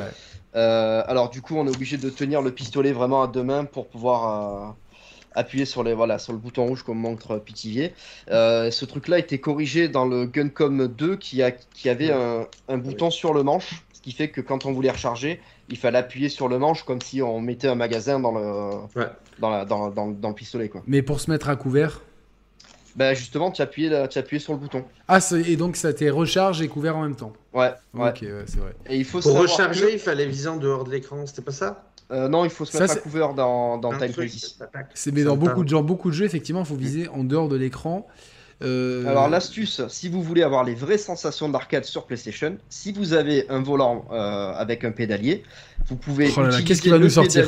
C'est la science de Mathieu. Utiliser le pédalier sur le port numéro 2 de la manette et justement appuyer sur la pédale. Et ça marche nativement. Ouais, ça marche. Ouais. Mais les mecs, ils sont géniaux d'avoir pensé à ça en fait. Ouais. Mais c'est génial, mais aujourd'hui, ça, on nous le ferait payer combien, ça ? 200 balles et on achèterait tous. Non, non, mais c'est-à-dire 200 balles pour la fonctionnalité, quoi. C'est-à-dire pour la débloquer. Ah oui, quoi, ah oui, en DLC, ouais. Alors, ce qu'on voit typiquement, alors, non, je vais juste montrer en termes de game design, on a de level design. On a donc ici une séquence classique d'ascenseur, donc avec des ennemis qui arrivent un peu sur la droite, un peu sur la gauche, voilà, et donc à l'arrière également. Et puis, vous allez voir, on va passer dans une salle typique des rail shooters de cette cuvée-là qui marche toujours aujourd'hui. Donc là, il faut juste dégommer les mobs. Et donc là, on arrive dans une salle. Et là, d'un coup, vous voyez, on passe couloir à angle droit. Je fais une analyse de niveau. Plein d'ennemis. Donc là, forcément, on est quasiment obligé de perdre de la vie. C'est très compliqué de ne pas en perdre. Et là, on arrive dans une salle où on a un champ de vision très réduit. Et la caméra se tourne. On est directement à couvert. Et là, dès qu'on sort, il y a des ennemis qui sortent un peu de tous les... Non seulement des deux côtés, mais aussi sur la profondeur. On est vraiment dans ce qui fait... Le sel de Time Crisis, et notamment dans son level design. Et je trouve qu'au niveau level design, ce Time Crisis, il a posé des jalons qui étaient déjà... il y avait un espèce de squelette dans Virtua Cop, mais ce Time Crisis pose des jalons en termes de comment on agence justement ce parcours sur rail pour qu'il soit intéressant. Et donc, on se rend compte que globalement, cette séquence-là où on arrive directement dans une salle à couvert et quand on ne sait pas, la première fois qu'on joue, comment est agencée cette salle, puisqu'on arrive la tête baissée à couvert. Et c'est quand on lève la tête qu'on voit la disposition de la salle. C'est très malin parce que... Enfin, c'est surtout malin pour ceux qui récoltent les pièces dans les salles d'arcade, puisque forcément, ne connaissant pas la topographie, je mets ce mot au moins une fois par émission, de la pièce, les dimensions, la disposition de la pièce, on se fait forcément un petit peu ni avoir. Donc, voilà. D'autant que pour les exploitants de salles, le rail shooter, c'est tellement facile de se faire de la thune. Il y a des astuces de filou. Alors, vas-y, donc toi, t'as travaillé en salle d'arcade. Voilà, moi j'ai travaillé 3 ans à la tête dans les nuages, sur Paris. Hein. Salle mythique, ouais, qui est toujours ouverte. Et forcément, étant donné que j'étais employé et que je réparais certaines machines, j'ai eu accès au menu service. Et en fait, alors à l'époque, autant quelqu'un qui connaissait un jeu par cœur, par exemple, un super player qui a fait Time Crisis 200 fois, s'il est vraiment très fort, qu'il a ses réflexes à fond, qu'il a bien mangé, qu'il n'est pas ivre, etc., il peut essayer de one-créditer Time Crisis. Et il faut savoir que sur les jeux d'aujourd'hui, ce n'est plus possible ce genre de performance parce que dans le menu service, donc le menu service qui permet de régler le nombre de vies, la difficulté du jeu, etc. pour l'exploitant, tu as un timer qui est libre au choix de l'exploitant d'expliquer au bout de combien de temps le joueur doit mourir. Ah, alors, mais alors comment ça se... Putain, c'est dingue ça. Alors, c'est-à-dire que très bâtard. Dans la mise en scène du jeu, ouais. Alors, c'est peut-être pas un coup fatal non plus en fonction des jeux. Mais en tout cas, tu vas avoir, par exemple, si tu mets ton timer à 3 minutes 45, ben forcément, à 3 minutes et 45 secondes, tu vas avoir un ennemi qui va traverser l'écran. Tu n'auras même pas 10 frames pour le tuer. Et lui, par contre, il va te défoncer. Au contraire, tu vas avoir des passages où même si tu ne touches pas ton pistolet, tu vas avoir des ennemis qui vont attaquer l'écran, qui vont faire vibrer ta barre de dégâts, mais qui te feront 0 dégâts. Et donc ça, par exemple, que ce soit Sega ou Namco, avait la même combine, putain, c'est terrible. Alors, d'entendre ça, j'ai l'impression là, franchement, je suis à 2 doigts d'appeler Élise Ducé, là, pour un cash investigation. Ouais. Alors, à l'époque, c'était pas aussi vicieux, mais en tout cas, les jeux qu'il y avait dans la salle dans laquelle je travaillais, il y avait des menus comme ça. Alien Armageddon, il y avait un jeu The Walking Dead aussi, qui était plutôt sympa. Qu'est-ce qu'on a eu aussi? Moi, ça m'étonnerait pas que ces combines existaient sur des vieux jeux comme ça. Ça m'étonnerait pas que ce soit ces jeux qui inventé ça. C'était pas aussi vicieux parce que les jeux étaient quand même assez difficiles et en général l'exploitant gérait la difficulté, il mettait le jeu en difficile. De toute façon, dans les salles d'arcade, vous n'aurez jamais accès au mode facile, c'était toujours le mode difficile et pardon mon chat et du coup t'avais pas de timer, mais aujourd'hui t'as des jeux qui ont un timer intégré que le client ne voit pas. Et en fait, nous, on s'est rendu compte de ça parce qu'il y avait des anniversaires qui étaient organisés dans la salle. Et des fois, tu as des petits qui mettaient une pièce, ils jouaient. Et puis après, ils partaient en courant parce que le copain l'avait appelé. Et du coup, tu voyais le jeu tourner en boucle comme ça. Et il y a des passages où on était là, on regardait l'écran. Et tu as les aliens de Alien Armageddon qui viennent, qui attaquent, qui donnent des coups de griffe et tout aux personnages. et le personnage ne meurt pas. Mais par contre, si tu dépasses cet écran et que tu rejoues 10 secondes de plus, ben, t'as forcément un mec qui va te sauter dessus et qui, même si t'as 3/4 de ta vie, va te la défoncer d'un seul coup. Mais ça, du coup, en fait, c'est clairement un game design qui est anti-fair-play au possible, quoi. Donc, bah ouais. Et ça, j'en avais parlé avec mon patron. Je lui disais, ouais, mais comment ça se fait que les jeux, ils sont comme ça et tout. Et ça, tu peux pas le régler, tu vois, pour le supprimer, genre, pour qu'il y ait que de la méritocratie, entre guillemets. Ouais, tu peux le régler. Tu mets pas de timer dans le menu service. Mais après, ce genre de truc-là, tu vois, moi, j'en avais parlé avec mon patron parce que lui, il mettait que des jeux où les gens faisaient des petites parties de 2-3 minutes pour passer à d'autres jeux. Parce qu'il me disait, bah, ma rentabilité, je la fais comme ça. Il m'avait dit, moi, des mecs comme vous qui viennent, qui savent que... sur tel jeu, à tel moment, je mets un coup de pied parce que après il va se passer ci, ça et ça. Il m'a dit, si un mec comme vous, il vient qui met une pièce d'€1 toutes les 2 heures, hein, moi c'est pas intéressant. Je comprends. Donc, aussi, fait, évidemment. Bah oui, c'est normal, c'est un business après tous les jeux vidéo. Mais c'est peut-être les jeux qui étaient mal calibrés en termes de difficulté du coup. Lesquels? Bah, tu vois, si les jeux sont bien calibrés en termes de difficulté, pour que tu viennes à mettre une pièce de 1€ qui te dure 2 heures, ouais, il faut qu'avant ça, tu en aies mis des tonnes. Tu vois, oui, tu peux pas avoir la science infuse. Bien sûr. Mais sauf qu'aujourd'hui, par exemple, si tu me mets Kung Fu Master en salle d'arcade, moi, Kung Fu Master, si je veux, je le mets sur émulateur à la maison, je m'entraîne à le faire à fond chez moi, et puis après, je vais aller dans la salle d'arcade et je vais one-créditer le jeu. Et profession, ça, c'est déjà arrivé. Ruineur de fave de salle d'arcade, quoi. Non, mais tu vois, ça m'est arrivé. Alors, peut-être pas que j'ai peut-être pas one-crédité un jeu non plus en arcade, mais il y avait une salle à côté de chez moi à Paris qui s'appelait Arcade Street, dans laquelle il y avait des shoot'em up qu'on appelle des Danmaku shooting game, des jeux où on a l'écran qui est recouvert de tirs adverses. Et le plus célèbre, c'est Ikaruga. Et Dodonpachi. Dodonpachi aussi, ouais. Dodonpachi, Karuga, Mushihime-sama. Et moi, il y avait Mushihime-sama que j'avais dosé sur Xbox 360, parce que le jeu était sorti sur 360. Sur le XBLA, ouais, je m'en rappelle. Et le jour où j'y ai joué sur la vraie borne d'arcade, bah avec une pièce de 50 centimes, parce qu'Arcade Street c'était vraiment pas cher, j'ai pu jouer une demi-heure. Et pas de pense aussi, il faut pas oublier non plus que les jeux vidéo arcade n'avaient pas le même objectif que les jeux vidéo console. Ouais. Le jeu vidéo arcade, il était clairement là pour faire du pognon. En plus, il y avait quand même, encore une fois, je reparle de mes shoot'em up, mais il y avait quand même cette culture du high score, c'est-à-dire que quand tu allais en salle d'arcade, c'était pas pour finir un jeu. De toute façon, quasiment personne, même personne, ne finissait les jeux sur arcade. Mmh. C'était surtout, je veux le meilleur score pour avoir mes initiales, tu vois. Donc, tu avais cette culture du high score qui faisait que les jeux étaient faits pour que ce soit dur et pour qu'on essaye à chaque fois d'aller le plus loin possible et surtout, ben, remet une pièce pour pouvoir continuer. Donc, je pense que c'est vrai que ça semble vraiment dégueulasse d'entendre ça, qu'il y avait des menus qui calculaient et tout, mais quelque part, c'était, ils étaient faits pour ça, les jeux d'arcade. Ouais, regarde, un jeu de combat, les 2 premiers combats, tu vas les gagner.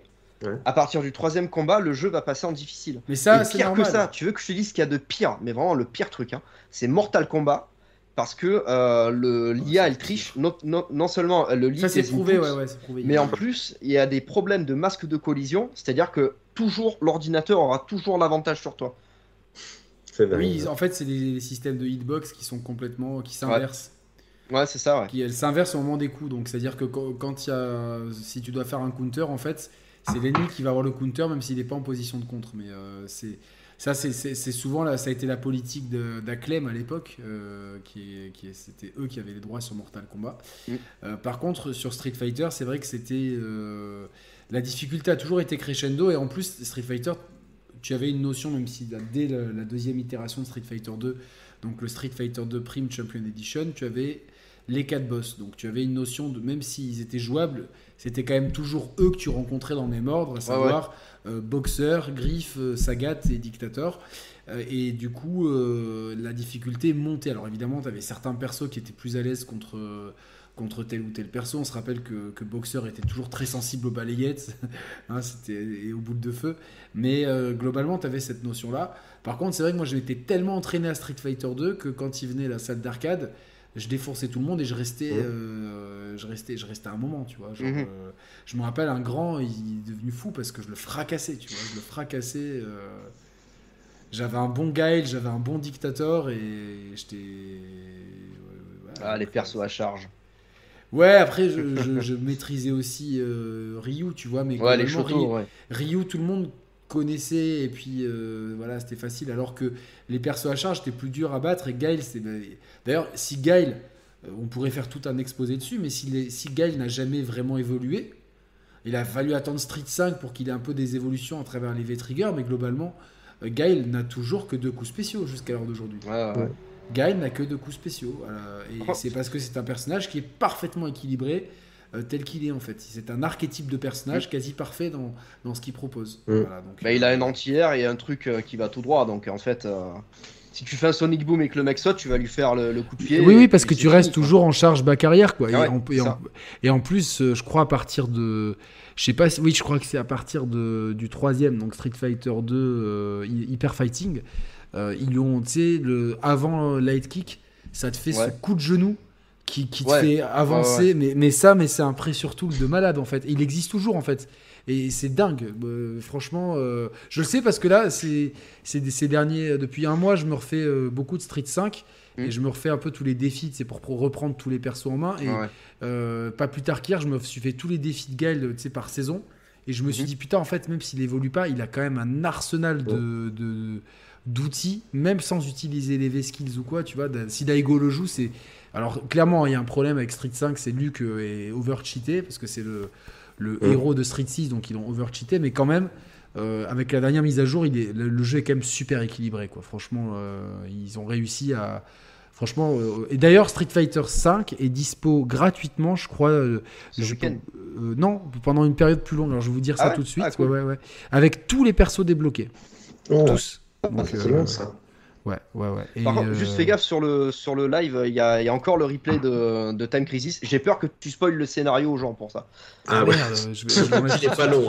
est pas long, donc là c'est un let's play. Je l'enlève tout de suite. Alors, il y a un trial du 27 avril au 11 mai sur PS4. Tous les personnages sont débloqués et vous pouvez télécharger la démo de Street, le jeu, et donc voilà, jouer avec tous les persos jusqu'au 11 mai. Et donc, moi, je serais ravi d'affronter certaines personnes à Street Fighter 5 pour montrer à quel point je peux être nul malgré ma passion. Voilà, donc, voilà. En tout cas, donc, Time Crisis, il a amené le game ailleurs. Et c'est vrai que la mécanique de la pédale est quand même vraiment... Attention à ce qu'on dit sur les pédales. J'étais en train de penser la même chose, mais voilà, il y a aujourd'hui, faire attention à ce qu'on dit, mais vous connaissez notre chaîne, il n'y a pas plus tolérant comme chaîne. Donc voilà, si on parle de pédale, c'est vraiment celle à vélo ou celle d'arcade. Il n'y a pas, y a pas de... C'est pas pédale douce. Voilà, on a bien fait de parler d'arcade parce qu'effectivement, le succès de Time Crisis sur PlayStation, je pense qu'il est lié au fait que les gens... Enfin, n'avaient plus la frustration d'avoir plein de pièces dans leur poche pour pouvoir faire une partie de Time Crisis ou ce genre de jeu de pistolet. On s'est dit, punaise, on peut l'avoir à la maison, y jouer tant qu'on veut. Alors, je ne vais pas dire gratuitement parce qu'il fallait l'acheter, mais il y avait vraiment ce côté, on ramène l'arcade à la maison. En plus, je le remonte. C'était le parti pris de la... Par rapport à ce qu'on avait vu avant, le flingue de la NES, ou là, celui-là, il était complètement dingue. Vraiment la prise en main, c'était cool. Et il y avait le côté, ça y est, on a des consoles à la maison qui peuvent faire la même chose que les bornes d'arcade. Et ça, c'était le plaisir. Le pistolet de la borne est le même qui est sorti sur PlayStation. Ouais, la différence que... Alors, je sais pas si c'est que à partir du 2, mais tu avais la culasse, en fait, qui reculait à chaque fois que tu tirais. C'était pas le même au 2, c'était... Attends, ils le disent de toute façon dessus, c'était le G-Con 2, justement, tu vois, dans le 2, c'était, ils te le disent directement, attention... C'était pas mais sur la borne d'arcade. Ouais, ça non, tu t'as pas en dehors de l'écran. Non, mais je veux dire, en fait, la manette que t'avais, le pistolet, quand tu tirais, t'avais la culasse qui reculait, en arrière. Ah, peut-être. Du coup, t'avais l'impression que ton pistolet tirait pour de vrai, quoi. Sur borne d'arcade, uniquement. Ouais. Et justement, je me demandais si ce modèle de pistolet n'était pas le même que le moule qui était utilisé pour faire le Gun-Con, le premier. C'est pas impossible, de toute façon, en termes de rationalisation du coup, parce que c'est bien Namco qui le fabriquait et non Sony. C'est pas un accessoire Sony, c'est un accessoire Namco. En tout cas, oui, c'est vrai que de toute façon, ça a été tous ceux qui ont eu la PlayStation. Moi, quand j'ai eu la PlayStation, je l'ai eu à Noël 95, donc 2 mois après sa sortie. quand j'ai mis Ridge Racer, c'était une des plus grosses claques de ma vie. Parce que Ridge Racer, franchement, c'est une époque où franchement, on trouvait des bornes d'arcade dans des cafés. En plus, nous, dans le sud de la France, il y a un peu cette tradition de... Parce que c'est vachement réglementé, hein, tout ça. Hein. C'est pour avoir un flipper... une borne d'arcade ou voire pour pouvoir jouer dans un café, il faut une réglementation. Et t'as plein de la spécialité dans le sud, c'est d'avoir des arrière-boutiques, tu vois. Genre, et donc et tu sais que à la tête dans les nuages, on n'avait pas de flipper. Et j'avais demandé à mon patron, j'ai dit pourquoi il n'y a pas de flipper. Parce qu'il faut une réglementation. Parce qu'il faut une réglementation. Il m'a dit en fait c'est tout le quartier qui doit se mettre d'accord. Et il m'a dit ils n'ont pas voulu parce que soi-disant les flippers ça ramène la racaille. Ouais, non mais c'est un truc complètement con quoi. Non mais c'est pas ça, c'est parce que ça il y a des monopoles, pareil pour les machines, enfin, c'est vachement connu à Paris, à Marseille, t'avais tous les bars avaient des machines à sous et t'as des mecs qui récoltent l'argent et qui les placent et tout. Et c'était pareil pour les bandes d'arcade dans le sud, t'avais tout un réseau clandestin sur Nice, enfin Menton et même toutes les villes de la côte, t'avais un réseau un peu clandestin de bornes d'arcade où t'avais des mecs qui te les installaient, qui récoltaient une partie de la recette. Et bon, c'était comme ça. Et donc c'était très facile. Et Ridge Racer, c'était un peu la borne du voiture la plus cool, tu vois. C'était, il est trop mignon. Elle est trop belle. Très belle. Et du coup, et quand t'allumes la PlayStation et que tu vois que t'as la même chose chez toi. Moi, je me rappelle la première fois, j'ai dit c'est pas possible quoi. J'ai mis ça, j'ai mis Toshinden, j'ai mis Tekken, j'étais là, Tekken, Wipeout, Ridge Racer. Ouais, voilà. Et tu t'es dit c'était dingue. Et donc du coup, en termes d'arcade, c'était forcé. Mais par contre, j'ai jamais eu Time Crisis sur PlayStation pour des questions de coût parce que du coup, il fallait 2 pistolets pour mon frère et moi. Du coup, c'était cher et on pouvait. Mario l'a branché, il faut un câble spécial.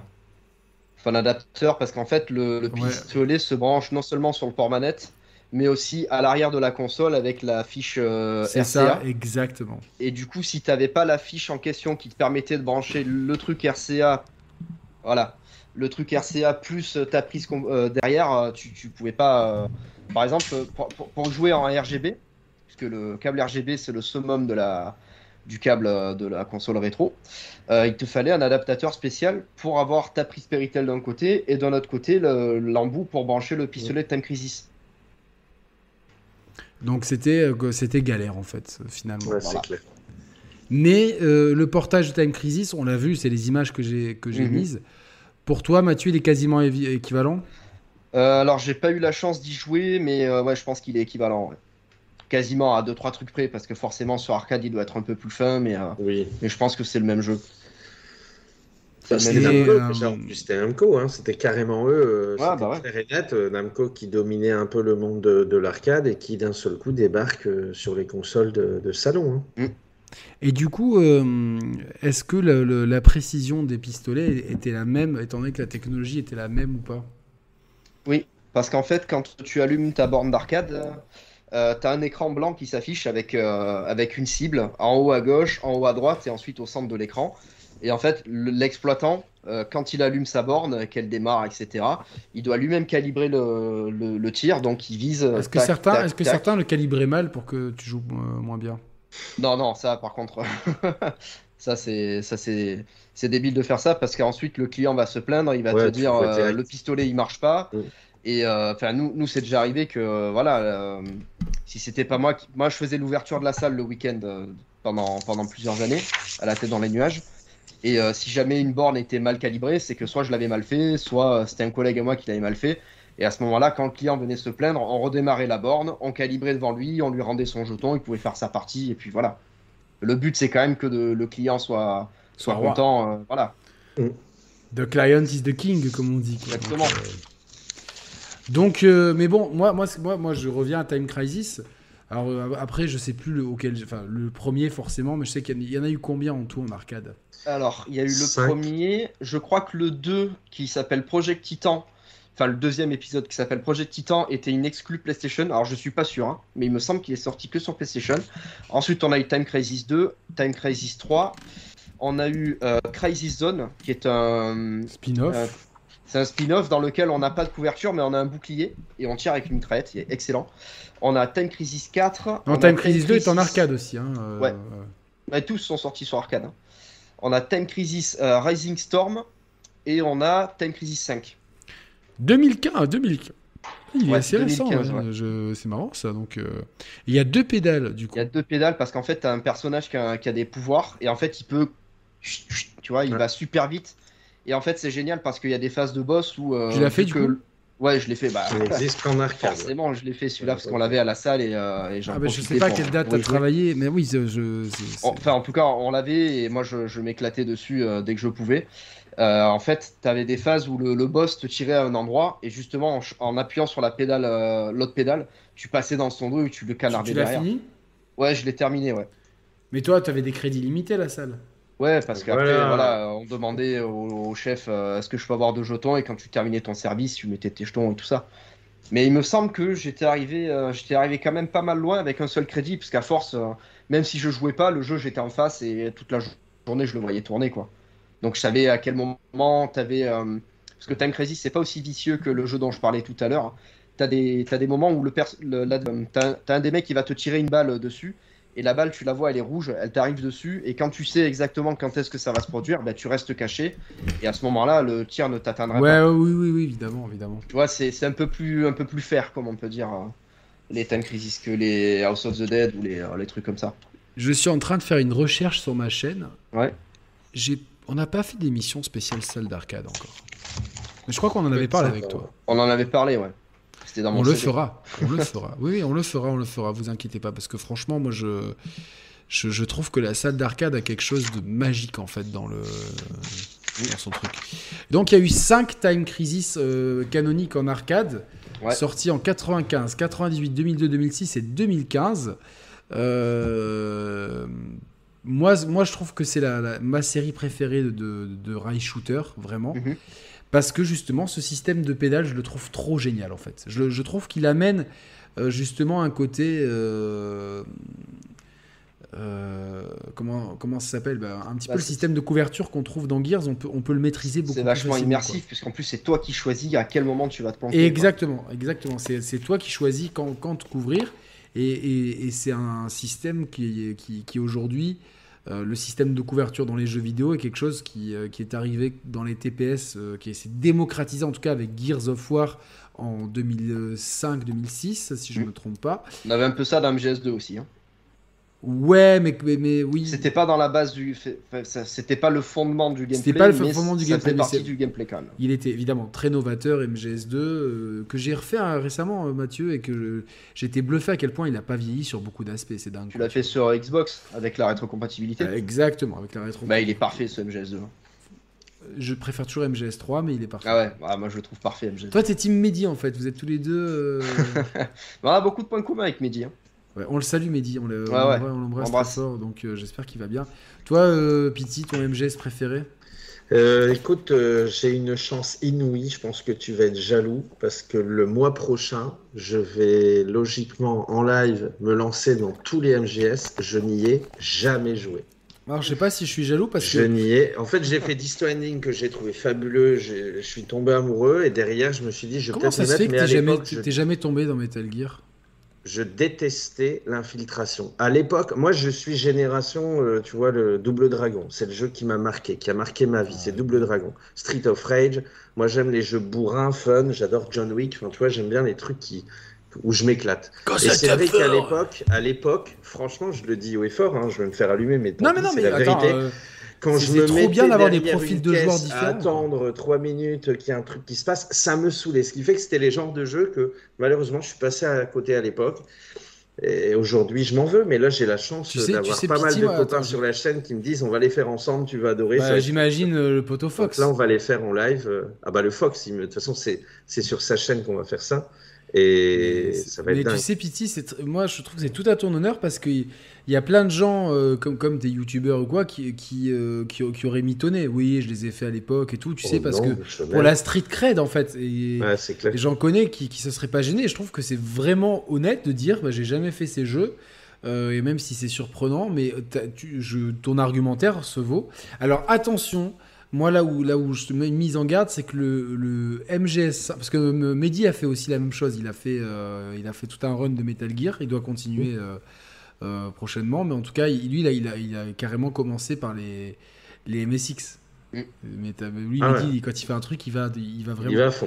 Mais je trouve que Metal Gear Solid, le gameplay, il a vieilli. Au contraire du 2, qui... mais après, je pense qu'après une période d'adaptation... Première personne. Pour le 2 ? Ouais, parce que dans le 2, t'as la vue et la visée à la première personne qui est disponible, ce qui n'est pas le cas du premier. Mais pas forcément, même dans les déplacements, il est quand même moins rigide, tu vois ce que je veux dire ? Ouais, après on change le système aussi. Il y a une palette de déplacements qui est vachement plus large. À l'époque, quand on joue Snake dans Metal Gear Solid 2, on joue Snake, et donc du coup, Snake dans Metal Gear Solid 2, ne spoilez rien sur le chat, s'il vous plaît, je vous tue sinon. Parce que Pipiti n'a rien fait, donc il faut vraiment pas spoiler. Au pire, l'autre perso s'appelle comme dans Mortal Kombat, donc.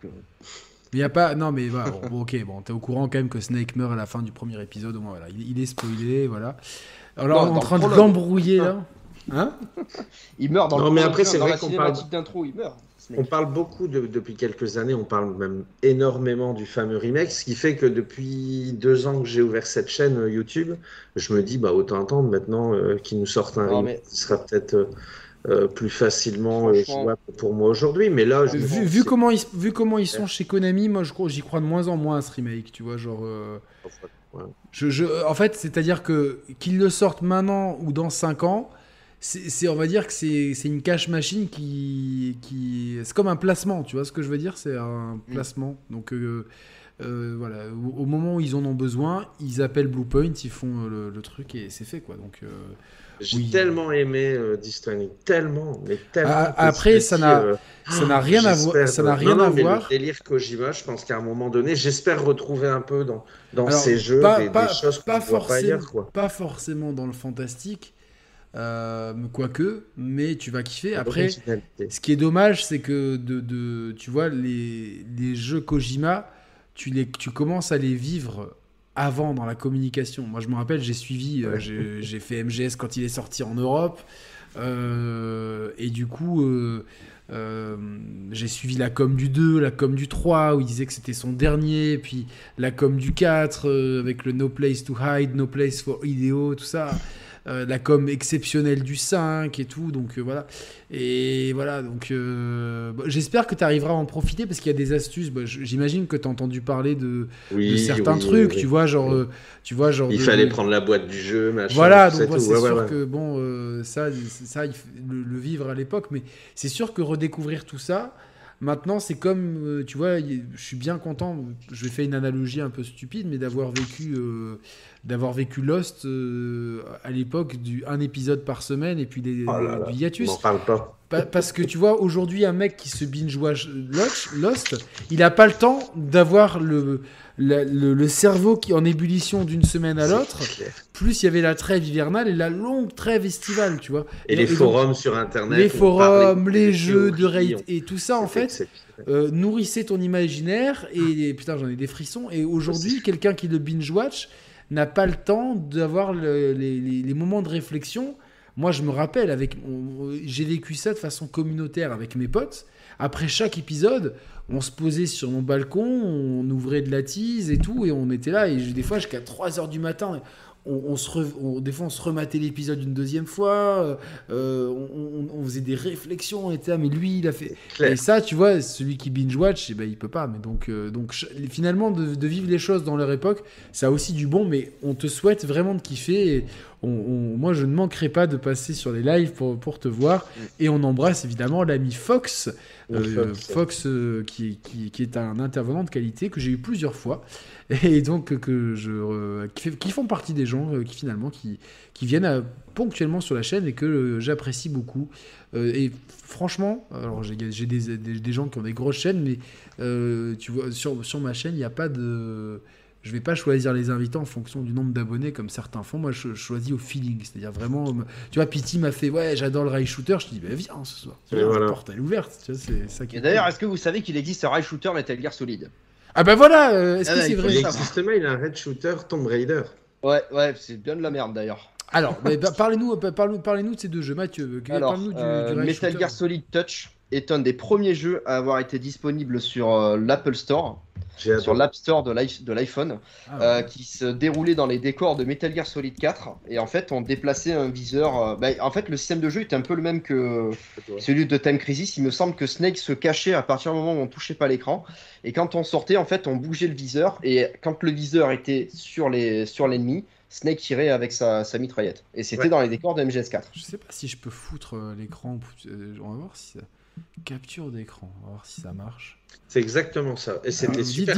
Dites-moi si ça marche ou si ça lag ou si ça fait n'importe quoi.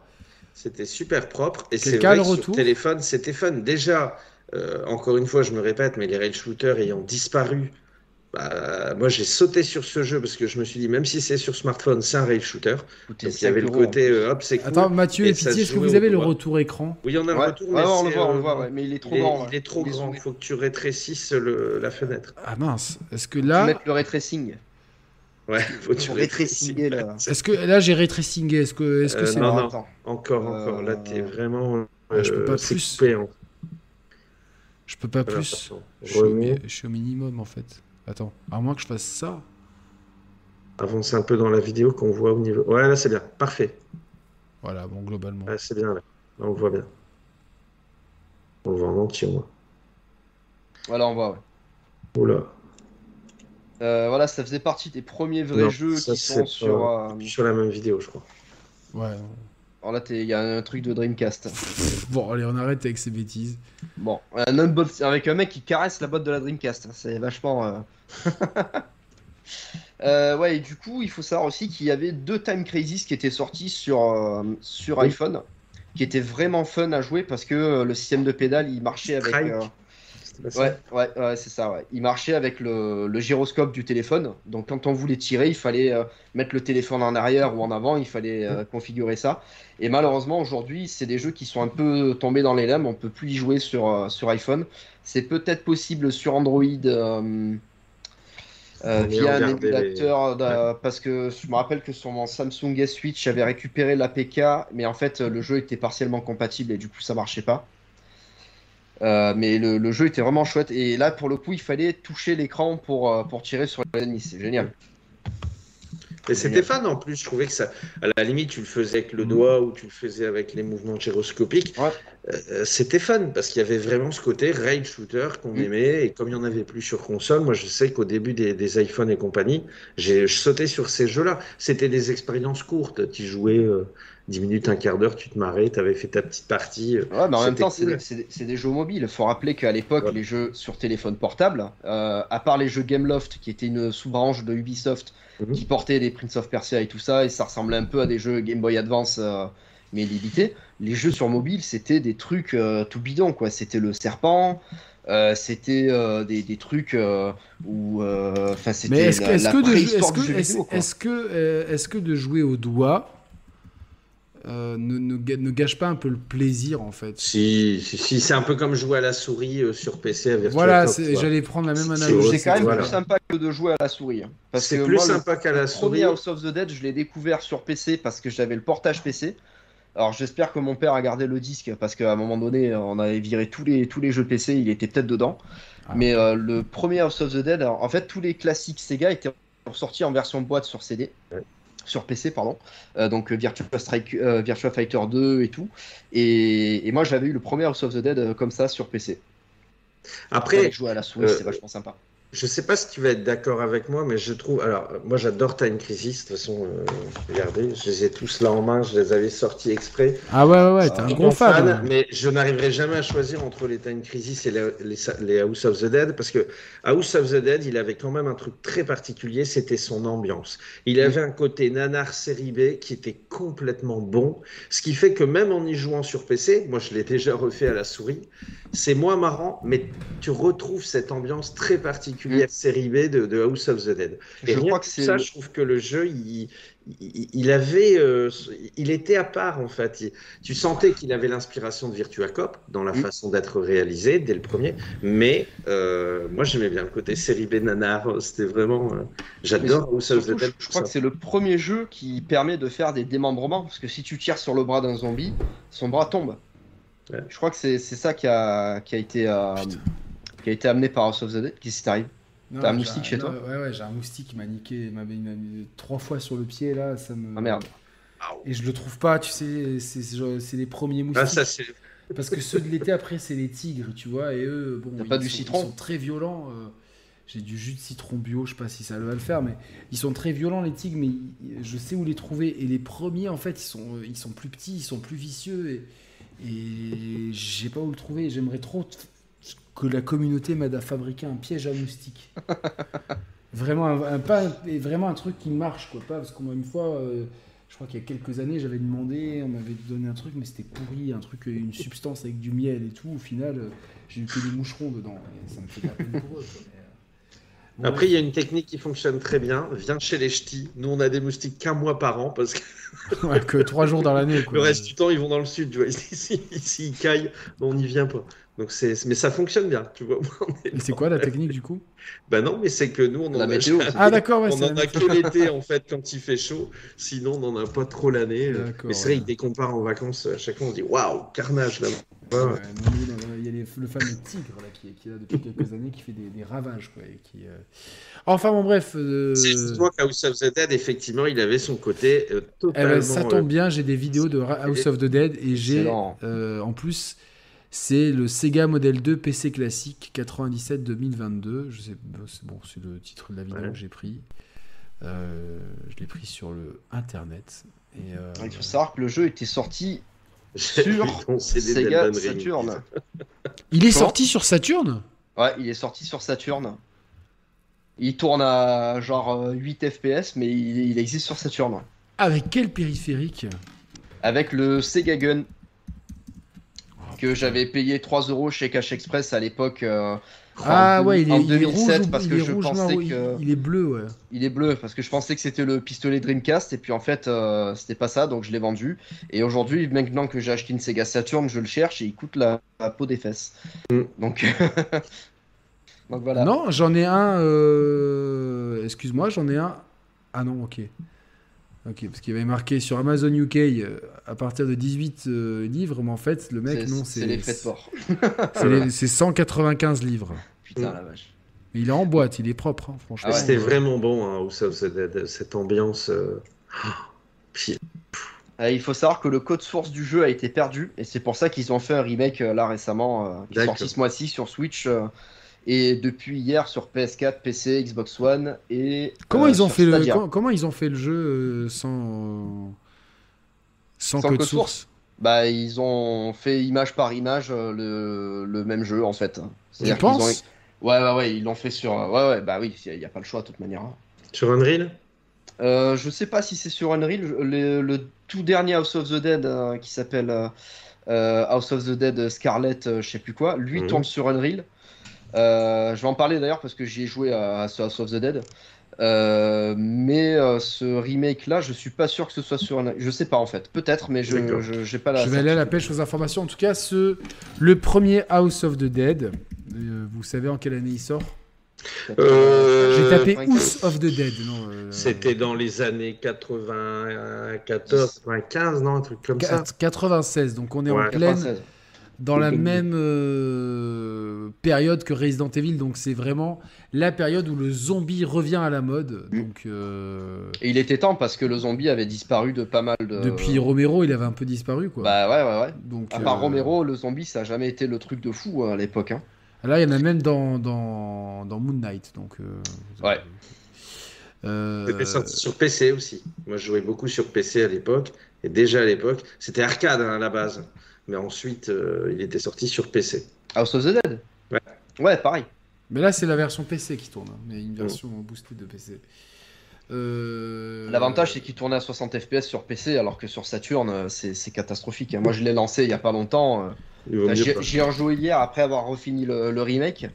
Et en fait, j'ai commencé à jouer sans pistolet. Bah, la manette, tu diriges le curseur, tu peux jouer à la manette, ok. Ouais, tu joues à la manette.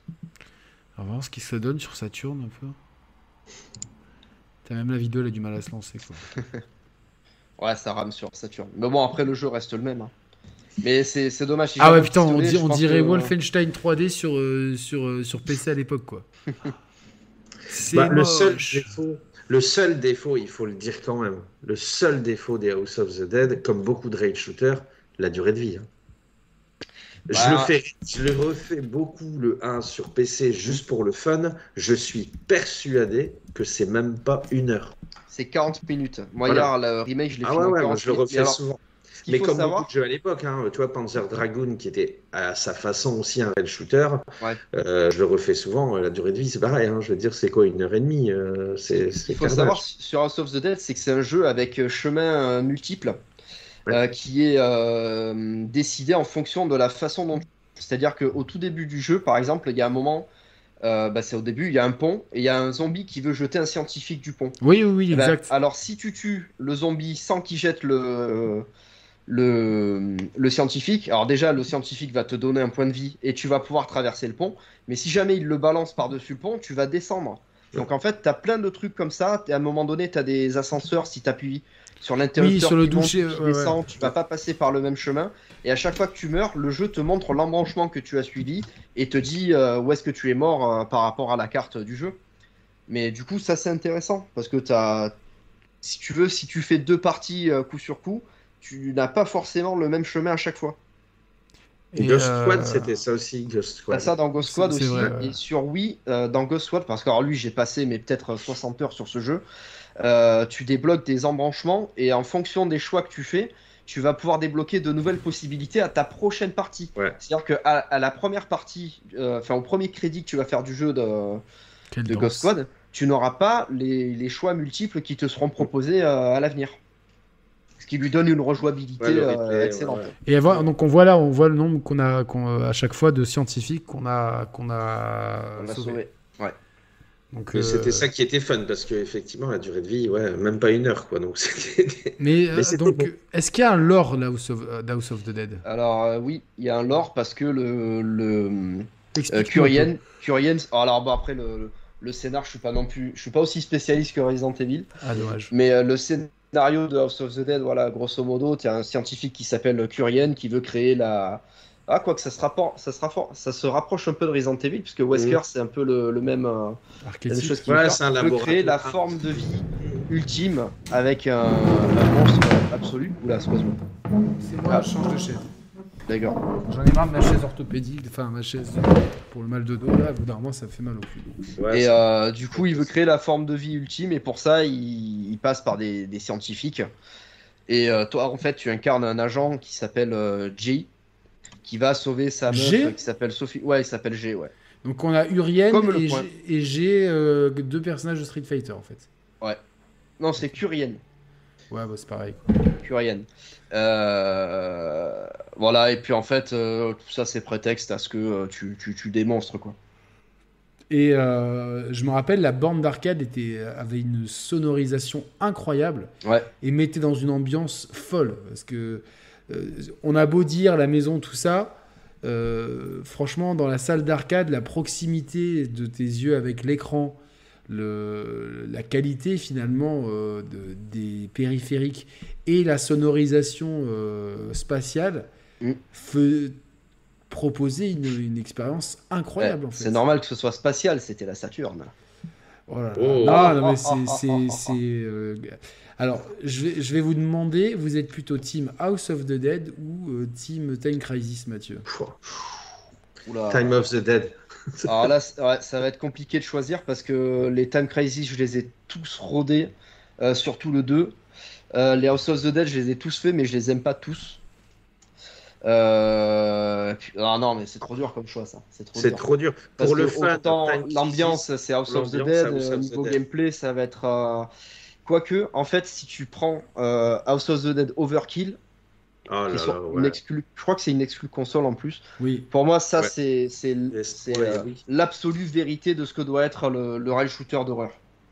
Ouais, je suis d'accord. Je mettrais Resident Evil Umbrella Chronicles. Moi, je mettrais quand même House of the Dead Overkill. Overkill, il avait un côté Planète Terror, tu vois. Il y avait un côté. Ouais, côté film de série B, film d'exploitation abîmé. Le scénario, il part. Parce qu'il y a un vrai scénario dans le jeu, dans le Overkill. Il part dans des délires mais absolus. Je crois que le jeu a le record du monde du personnage qui dit le plus de fois fuck dans un jeu vidéo. En fait, ils ont pris la recette à House of the Dead, ils l'ont poussée à fond. Ouais. Parce que tout ça, on le sentait déjà dans les premiers House of the Dead, mais c'était toujours limite. Il y avait cette ambiance morbide très particulière qui fait que, ouais, c'est vraiment l'ambiance d'House of the Dead qui en fait un jeu exceptionnel. Puis mais dans le Overkill, là, il partait du côté série B, film de Rodriguez. En fait, c'est ça, il est sorti à la même période que la vague de films qu'a lancé Rodriguez et Tarantino, ce qu'on appelait les... je sais plus, mais il y avait Planète Terreur et l'autre avec le Boulevard de la Mort. Je sais plus comment ils ont appelé cette mode-là, mais en fait, je trouve même que le jeu s'approprie beaucoup plus ces codes-là du cinéma que les deux films. Bah, pour moi, c'est l'excellence absolue du rail shooter. Il y a un système de combo dans le scoring. Pareil, ouais, je trouve que le scénario est vraiment, vraiment prenant. En plus, enfin, c'est vraiment rigolo. Il est gore comme pas permis, et il y a vraiment une identité visuelle que personnellement j'adore par-dessus tout. Donc ouais, genre, on va dire Team House of the Dead du coup. Et il faut savoir qu'effectivement le succès de ces jeux a fait aussi qu'au départ Nintendo voulait que son GoldenEye soit un rail shooter. Au tout début, ils voulaient faire un rail shooter. Parce que c'était la mode, ça cartonnait, c'était bon, et après ils sont partis dans ce qu'on a connu, l'exceptionnel GoldenEye, mais au départ c'est un rail shooter également. D'accord. Ah ouais, je connaissais pas cette anecdote, c'est plutôt cool. Je suis en train de télécharger la vidéo, une vidéo de House of the Dead Overkill. Overkill, ouais. Ouais, ça met un petit peu de temps. Hein. Putain, avec le super pistolet aussi en plus. Ouais, qui était un magnum sur Wii, ouais. Je sais plus comment c'était. C'est un Magnum en fait, je sais plus comment il... mais il était vendu Canon, avec... Canon. Ouais, il y avait un bundle... Des machins Canon. Et qui marche il marche très bien sur... En fait, c'est un truc en plastique, tu mettais la Wiimote dedans, vu que c'était sur Wii. Donc c'est compatible aussi avec la Dolphin Bar. Enfin, pas de pub, hein, mais...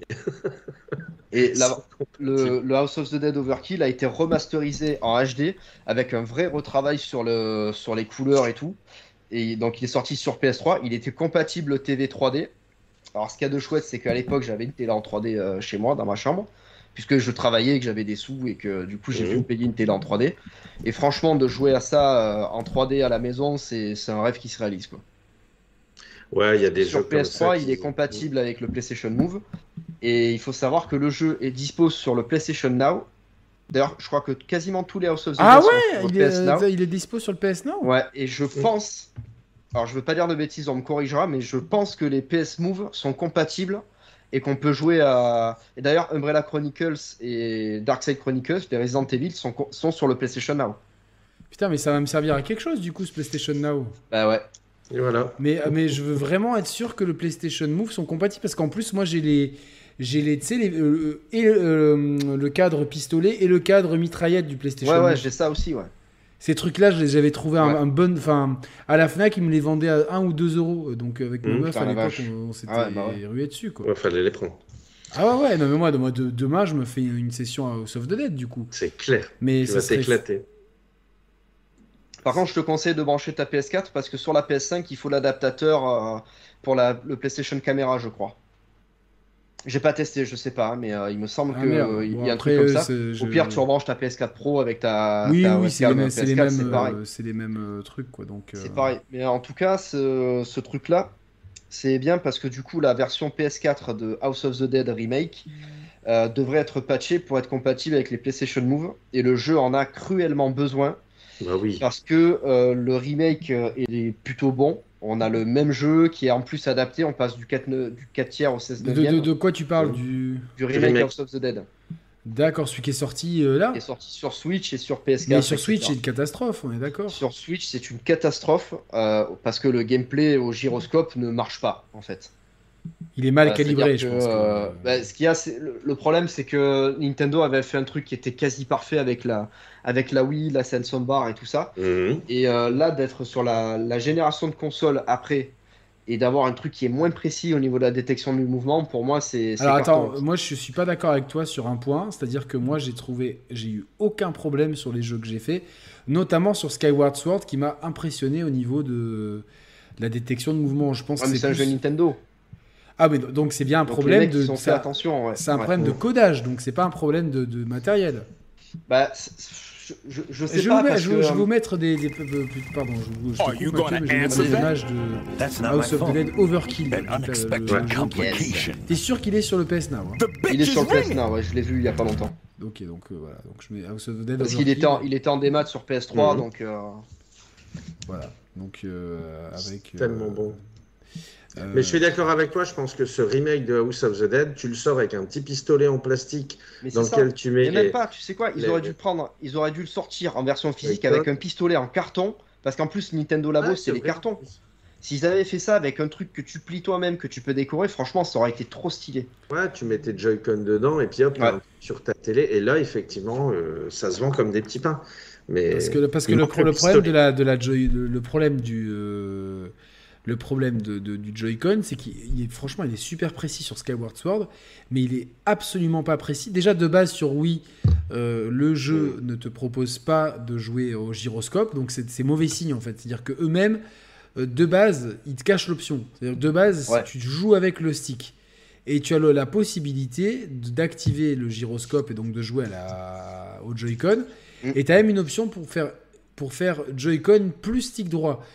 Et ça, tout ça, moi, j'ai immédiatement vu que c'était signe d'un game design qui était incertain.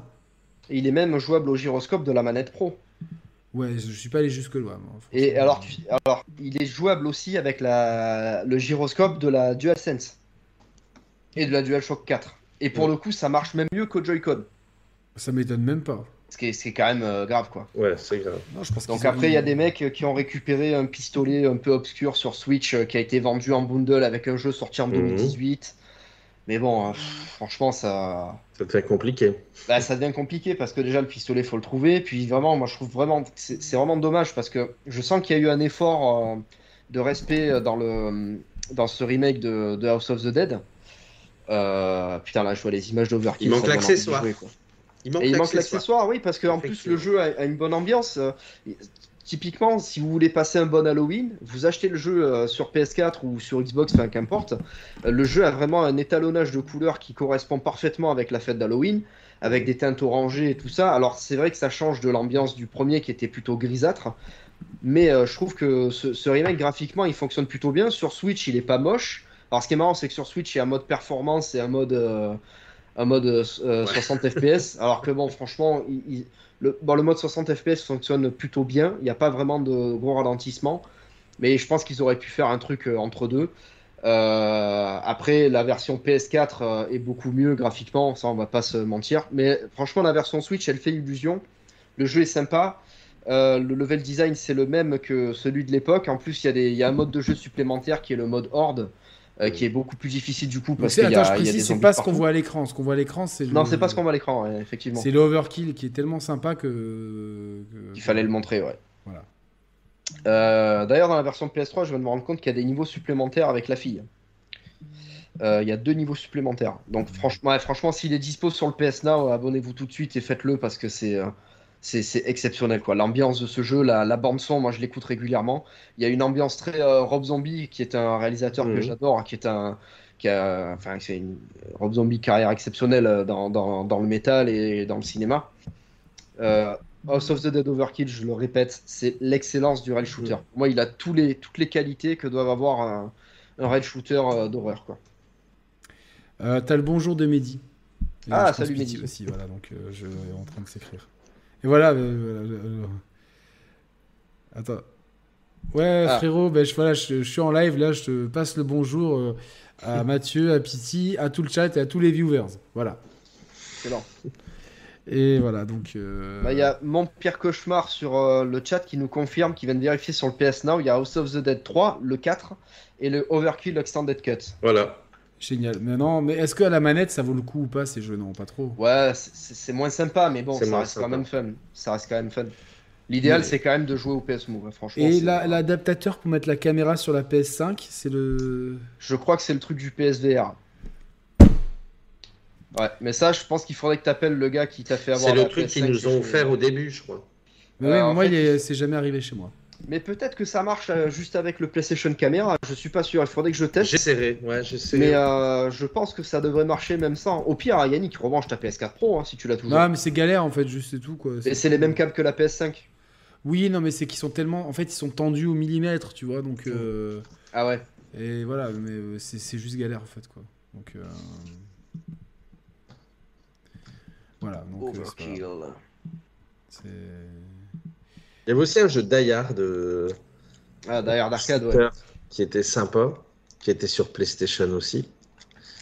Le dernier que j'ai fait, que j'ai adoré aussi, c'était Blue Estate, que je l'ai fait sur PC par contre, celui-là, qui est génial, hyper fun, hyper... Ah bah note-le, tu vas l'adorer. Blue Escape. Il est sur Steam, Blue Estate. Ah, Estate. C'est complètement dingue.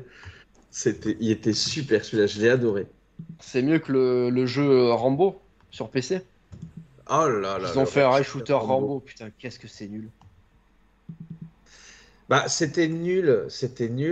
Mais une fois de plus, l'arc de Rambo. En fait, c'était juste le plaisir. Mais bon, ils ont tout fait. Moi, Die Hard, rien que le fait que ce soit Die Hard, je me suis éclaté sur ce jeu. Ouais. Je me demande sur quel PlayStation c'était le jeu Die Hard. C'était pas Die Hard Trilogy ? Ça s'appelait pas Die Hard Trilogy ? Il y avait Die Hard Trilogy. Ah oui, parce que le Die Hard Arcade, c'était un autre jeu sur Saturn. Ouais. C'était un beat'em up.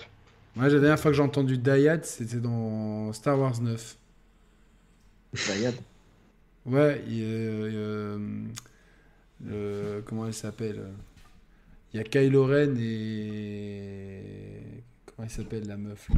Rey. Ils forment une dyade dans la force. Ah oui, c'est vrai. Que connerie. Il sait plus quoi inventer. C'est vraiment...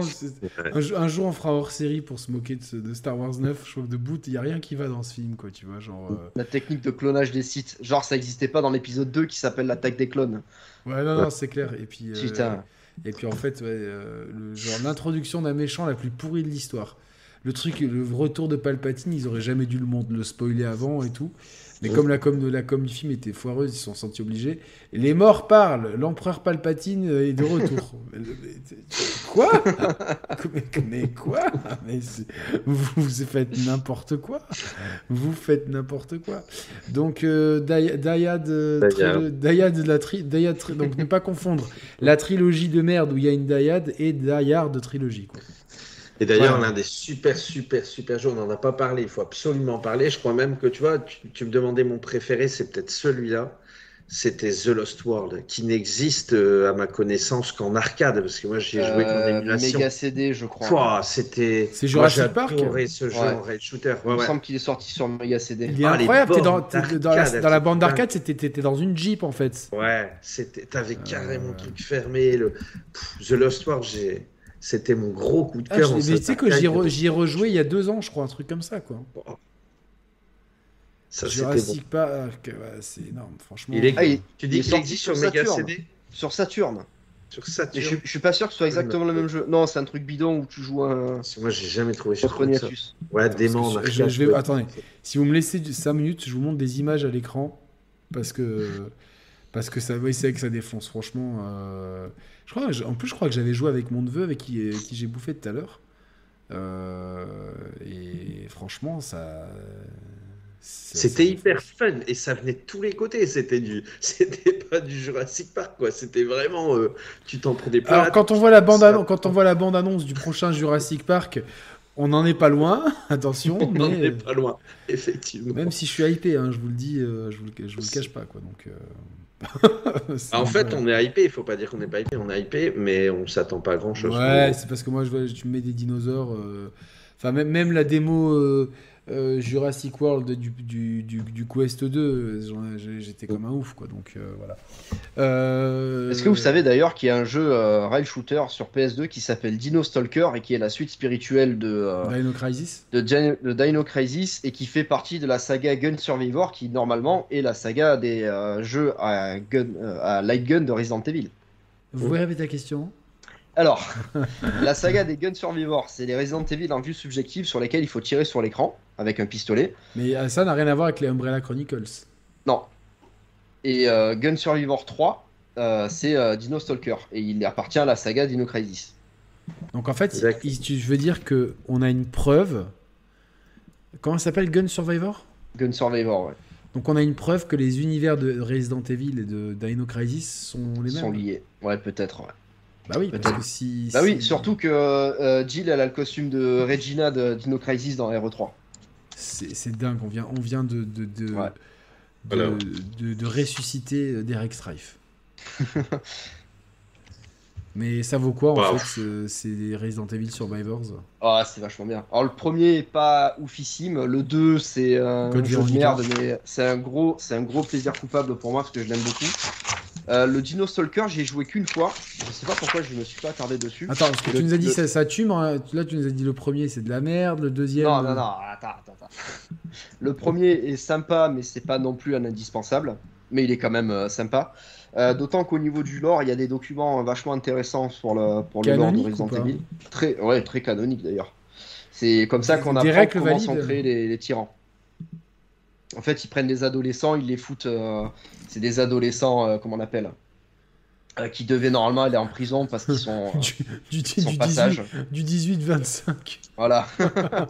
c'est eux qui servaient de cobayes pour créer les tyrans. Un amour pour 18-25, bien sûr. Ouais. Mais... c'est pas ouf hein, comme jeu. Je regarde les images du 2 du Code Veronica là, ouais, pour moi, mais ça trahit complètement. Moi je trouve je me suis beaucoup amusé dessus. C'est clair qu'il fait un cauchemar. Le jeu est rigolo, mais bon, franchement, moi je me vante de l'avoir en version physique parce qu'aujourd'hui il coûte vraiment très très cher. Et le 3, c'est la pièce la plus chère de ta collection, tu penses? Non.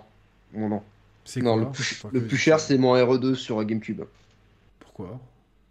Parce qu'il est très rare et que c'est là-dessus que j'ai fait mon speedrun à l'époque. Donc, sentimentalement, c'est le plus cher. D'ailleurs, mais je crois même qu'en valeur pognon, je pense que c'est ma pièce la plus chère aussi.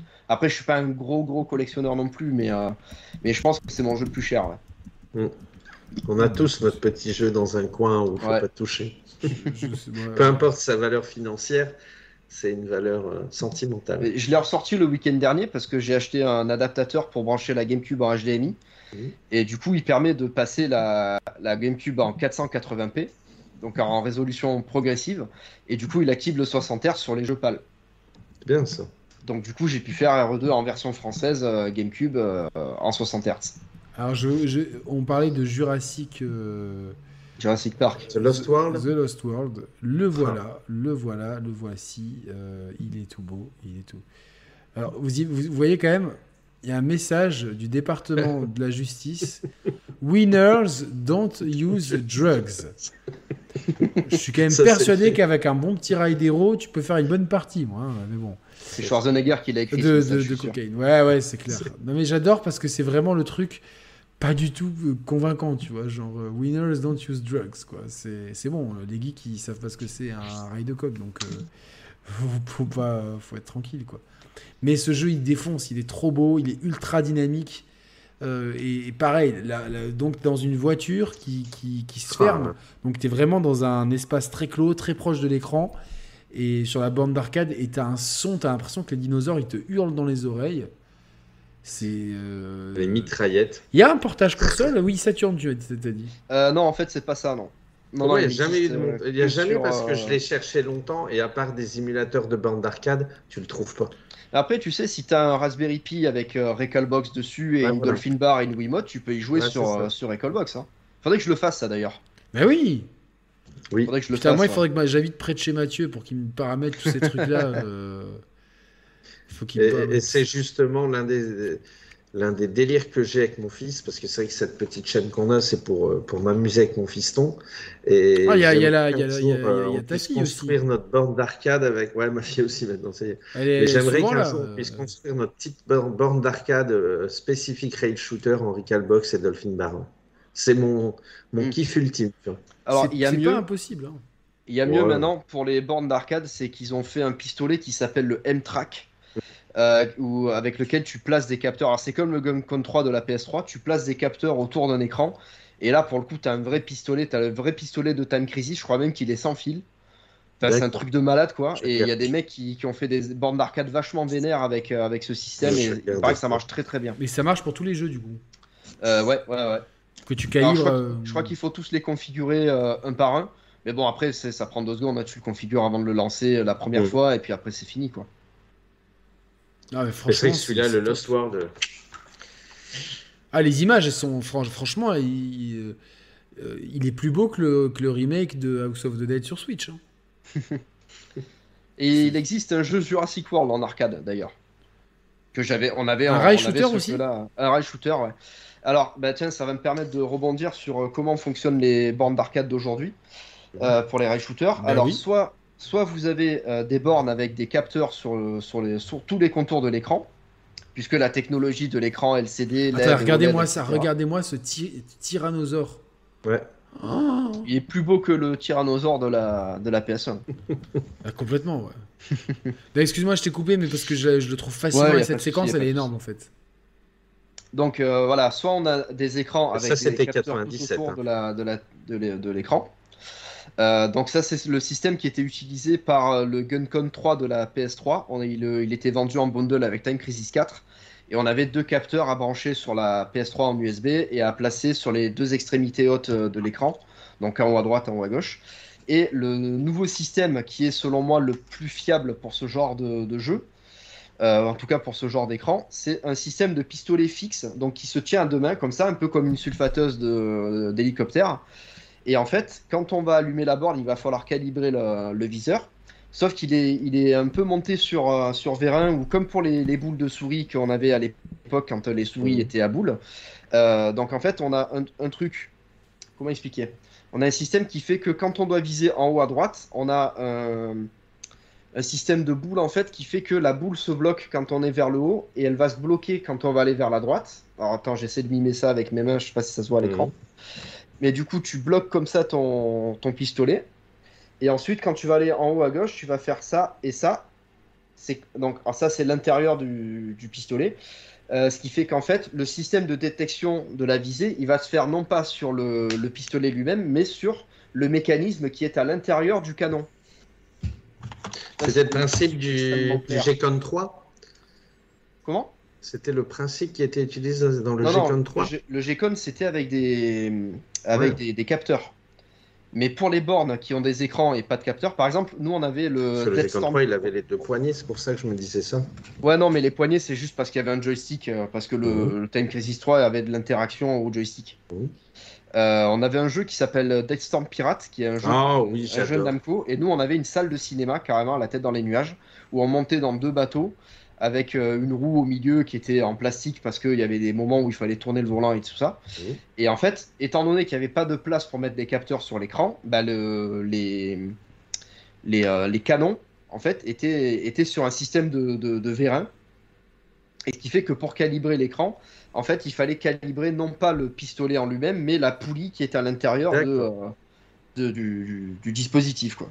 Tu peux le montrer celui-là, Yannick, le Deathstorm Pirates, parce que vraiment il est sympa, ambiance pirate. Et il est dispo sur PS3. Il est dispo sur PS3 dans Time Crisis Rising Storm. Ah, attends, vous me dites le nom du jeu Deathstorm Pirates. Deathstorm Pirates. Qui est très sympa. Et effectivement, le jeu, il était dans Time Crisis Rising Storm. Ouais. Mais il est trop bon en plus ce jeu. Moi, jouable, il est bien, ouais. Et alors qu'il est jouable au PS Move, pour ceux qui ont le Guncon 4, il est jouable au Guncon 4.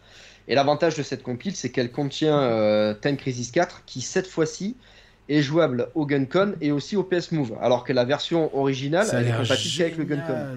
C'est quelle édition, tu dis ? Le Rising Storm. Ouais, Rising Storm. Ouais. Voilà, c'est dans la boîte, t'as 3 jeux. Je trouve pas de vidéo libre de droit, donc. Bah, mets des photos sinon. Ouais, et surtout en fait, c'est que le même mec qui filme l'écran en fait. Ah ouais, c'est un pirate. Donc voilà. Ah ouais, bah n'hésitez pas à le chat. Il est peut-être sur le PS Now aussi. Hein. Bah, s'il y a Time Crisis 4, c'est ce qu'il est dessus. Ah non, parce que Time Crisis 4, il est aussi. Comment ça s'appelle ?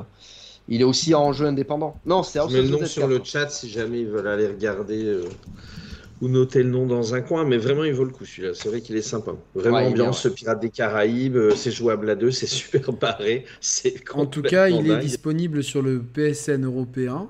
Donc sur PS3. Par contre, j'ai pensé à un truc. Ça n'a rien à voir, mais par rapport au nouveau PS Now.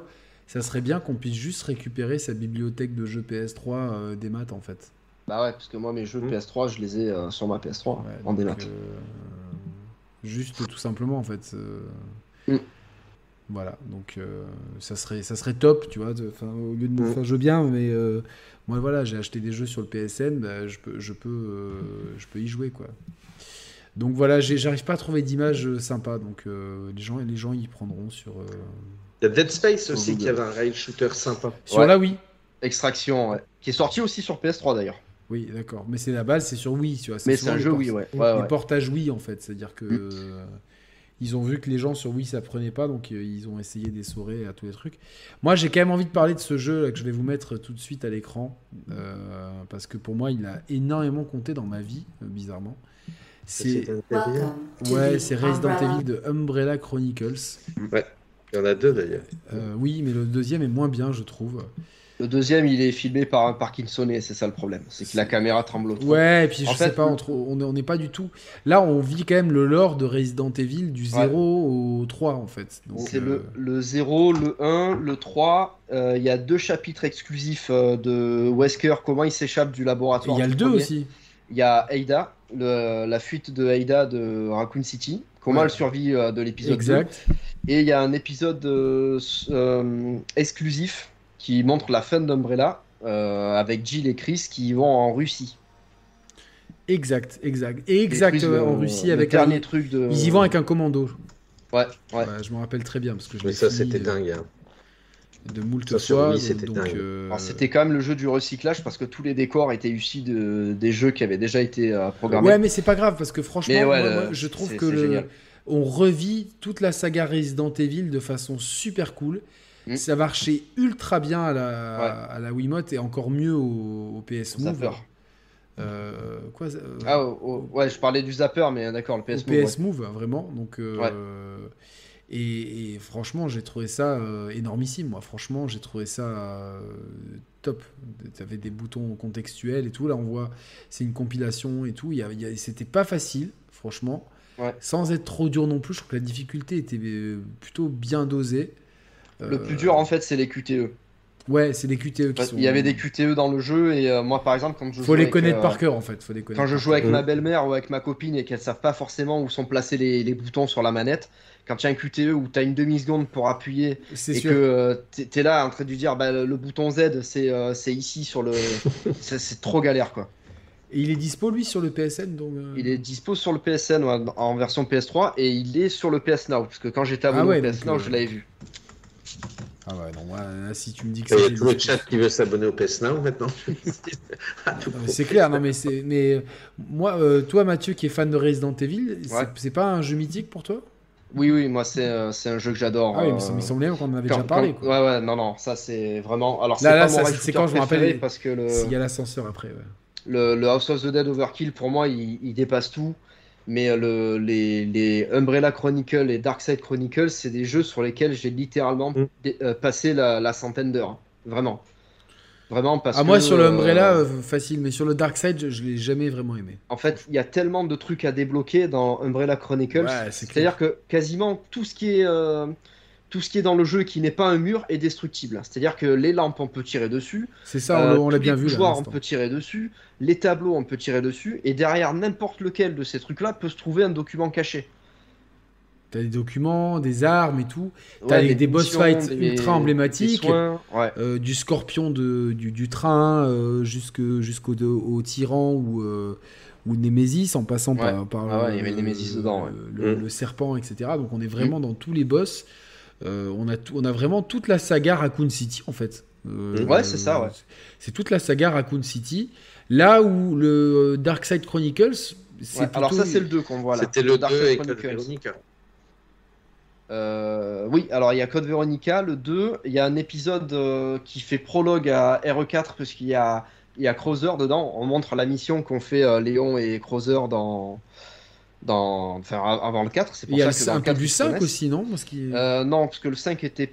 Il y a un environnement avec de la... Comme si on était en Amérique du Sud, il me semble. C'est ça, c'est l'opération Javier avec... mais j'avais pas aimé, tu vois, genre, je sais pas, j'étais pas... Ah ouais. Et le gameplay est différent, je trouve, il est moins... En fait, ce qui il est un peu moins orthodoxe, je trouve. Ils essaient de le renouveler un peu, mais je préfère le gameplay. Là, dans Umbrella Chronicles, on est dans du rail shooter traditionnel, ouais. Tu vois. Ce qui se passe, c'est que dans la suite, tu as beaucoup moins d'armes parce que les améliorations coûtent extrêmement cher. Ça, par contre, c'est un enfer pour améliorer toutes ces armes. Ouais, c'est ça. Faut vraiment beaucoup jouer. Mais au lieu d'avoir 3 fusils à pompe, t'en as qu'un. Au lieu d'avoir 3 magnums, t'en as qu'un, mais c'est juste que pour les améliorer, ils coûtent beaucoup plus cher. Le problème du jeu, c'est que en fait, ils ont changé de moteur. Ils sont passés du. Il me semble que le premier, c'était le moteur de le NT Framework, donc l'ancien moteur de Capcom, ouais, c'est ça. Sur lequel a été fait RE5 et 4. Enfin bon, bref, je sais plus. Mais pour ce jeu-là, ils sont passés sur le moteur Havok. Ce qui fait que tous les décors qui sont dans ce jeu-là, ils ont été recréés, alors que les décors de Raccoon City de RE3, c'était les décors qui avaient été créés pour Resident Evil Outbreak sur PS2. Exact. Et là, ils ont rien pu recycler. Du coup, ils ont dû tout refaire. C'est pour ça qu'on a des nouveaux modèles de personnages de Léon et de Claire, qui sont etc. pas. Enfin, même le jeu n'a pas cette patte Resident Evil qu'a celui-là. Ouais, c'est à cause du moteur Havok. Mais okay. Voilà, moi ça n'empêche pas que j'aime beaucoup Darkside Chronicle, mais c'est vrai que en termes de gameplay, il est moins bien parce que le principal reproche qui a été fait au premier, c'est qu'il était trop stable au niveau de la caméra. Alors que les gens sont cons parce qu'ils critiquent ça, mais le but de Darkside Chronicle, c'est de faire des headshots. Tu vois, bien sûr. Et cette mécanique-là, elle est impossible dans la suite parce que la caméra. Et moi, c'est ce que j'ai pas aimé dans la suite, c'est cette caméra statique qui nous gênait avec ma copine. On n'arrivait pas à vraiment. Ça nous plaisait pas, et un rail shooter, la caméra doit être un minimum statique, c'est justement ça qui fait le truc en fait. Oui. Non mais c'est l'époque où tu sais, même dans le cinéma, il y avait Quantum of Solace, là, le James Bond, la suite de Casino Royale, qui est sorti, vraiment pourri quoi. Qui était filmé mais par un mec qui bougeait dans tous les sens, et c'est vraiment désagréable. Toi voilà. T'as fait une école de cinéma en plus. Donc. Ouais, j'ai fait une école de cinéma, ouais. Non, et en fait, ce truc-là, pour parler un peu de cinéma, c'est la saga Jason Bourne qui a lancé ça. Mais sauf que voilà. Dans Jason Bourne, parce que nous on a une expression, un zboon, c'est un con, tu vois, mais ça veut dire autre chose aussi quoi. Sauf que donc c'est Jason Bourne chez nous. Le réalisateur de. Alors attends, c'est Paul Greengrass, le réalisateur de Jason Bourne. C'est un spécialiste de la caméra portée. Et en fait, on avait vu en cours de montage que les cascades et tous les combats des films Jason Bourne, ce qui faisait que ces films-là étaient lisibles, c'était le son. C'est-à-dire que si tu vois une bagarre de Jason Bourne et que tu coupes le son, tu comprends rien à ce qui se passe. Ouais. Par contre, avec la montage son... Oui, mais peut-être pas. Tu essayeras si tu as l'occasion. Avec le montage son, tu vois que l'image est parfaitement lisible parce que le film est bien fait. Et en fait, j'avais adoré la trilogie Bourne. Excellent, la trilogie Jason Bourne. Ouais. Mais la première... ça a révolutionné le film d'espionnage d'ailleurs, Jason Bourne, parce que les James Bond ont pris un tournant à partir du moment où Jason Bourne a existé. Et du coup, voilà, tous les films d'action qui sont sortis après, ils ont voulu faire du Paul Greengrass à bouger dans tous les sens, et malheureusement, faut savoir que réalisateur, c'est un vrai métier, et quand on sait pas faire, on fait mal. C'est sûr. Voilà, et donc du coup, Umbrella Chronicles était plus stable, mais était plus fun. Et Darkside Chronicle était beaucoup plus shaky cam et malheureusement fonctionnait moins bien. Ouais.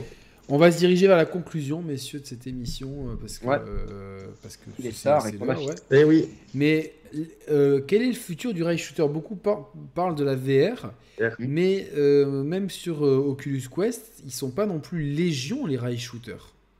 Non, il y en a pas beaucoup. Alors je vais juste faire une parenthèse de Kinect. Ouais, vas-y.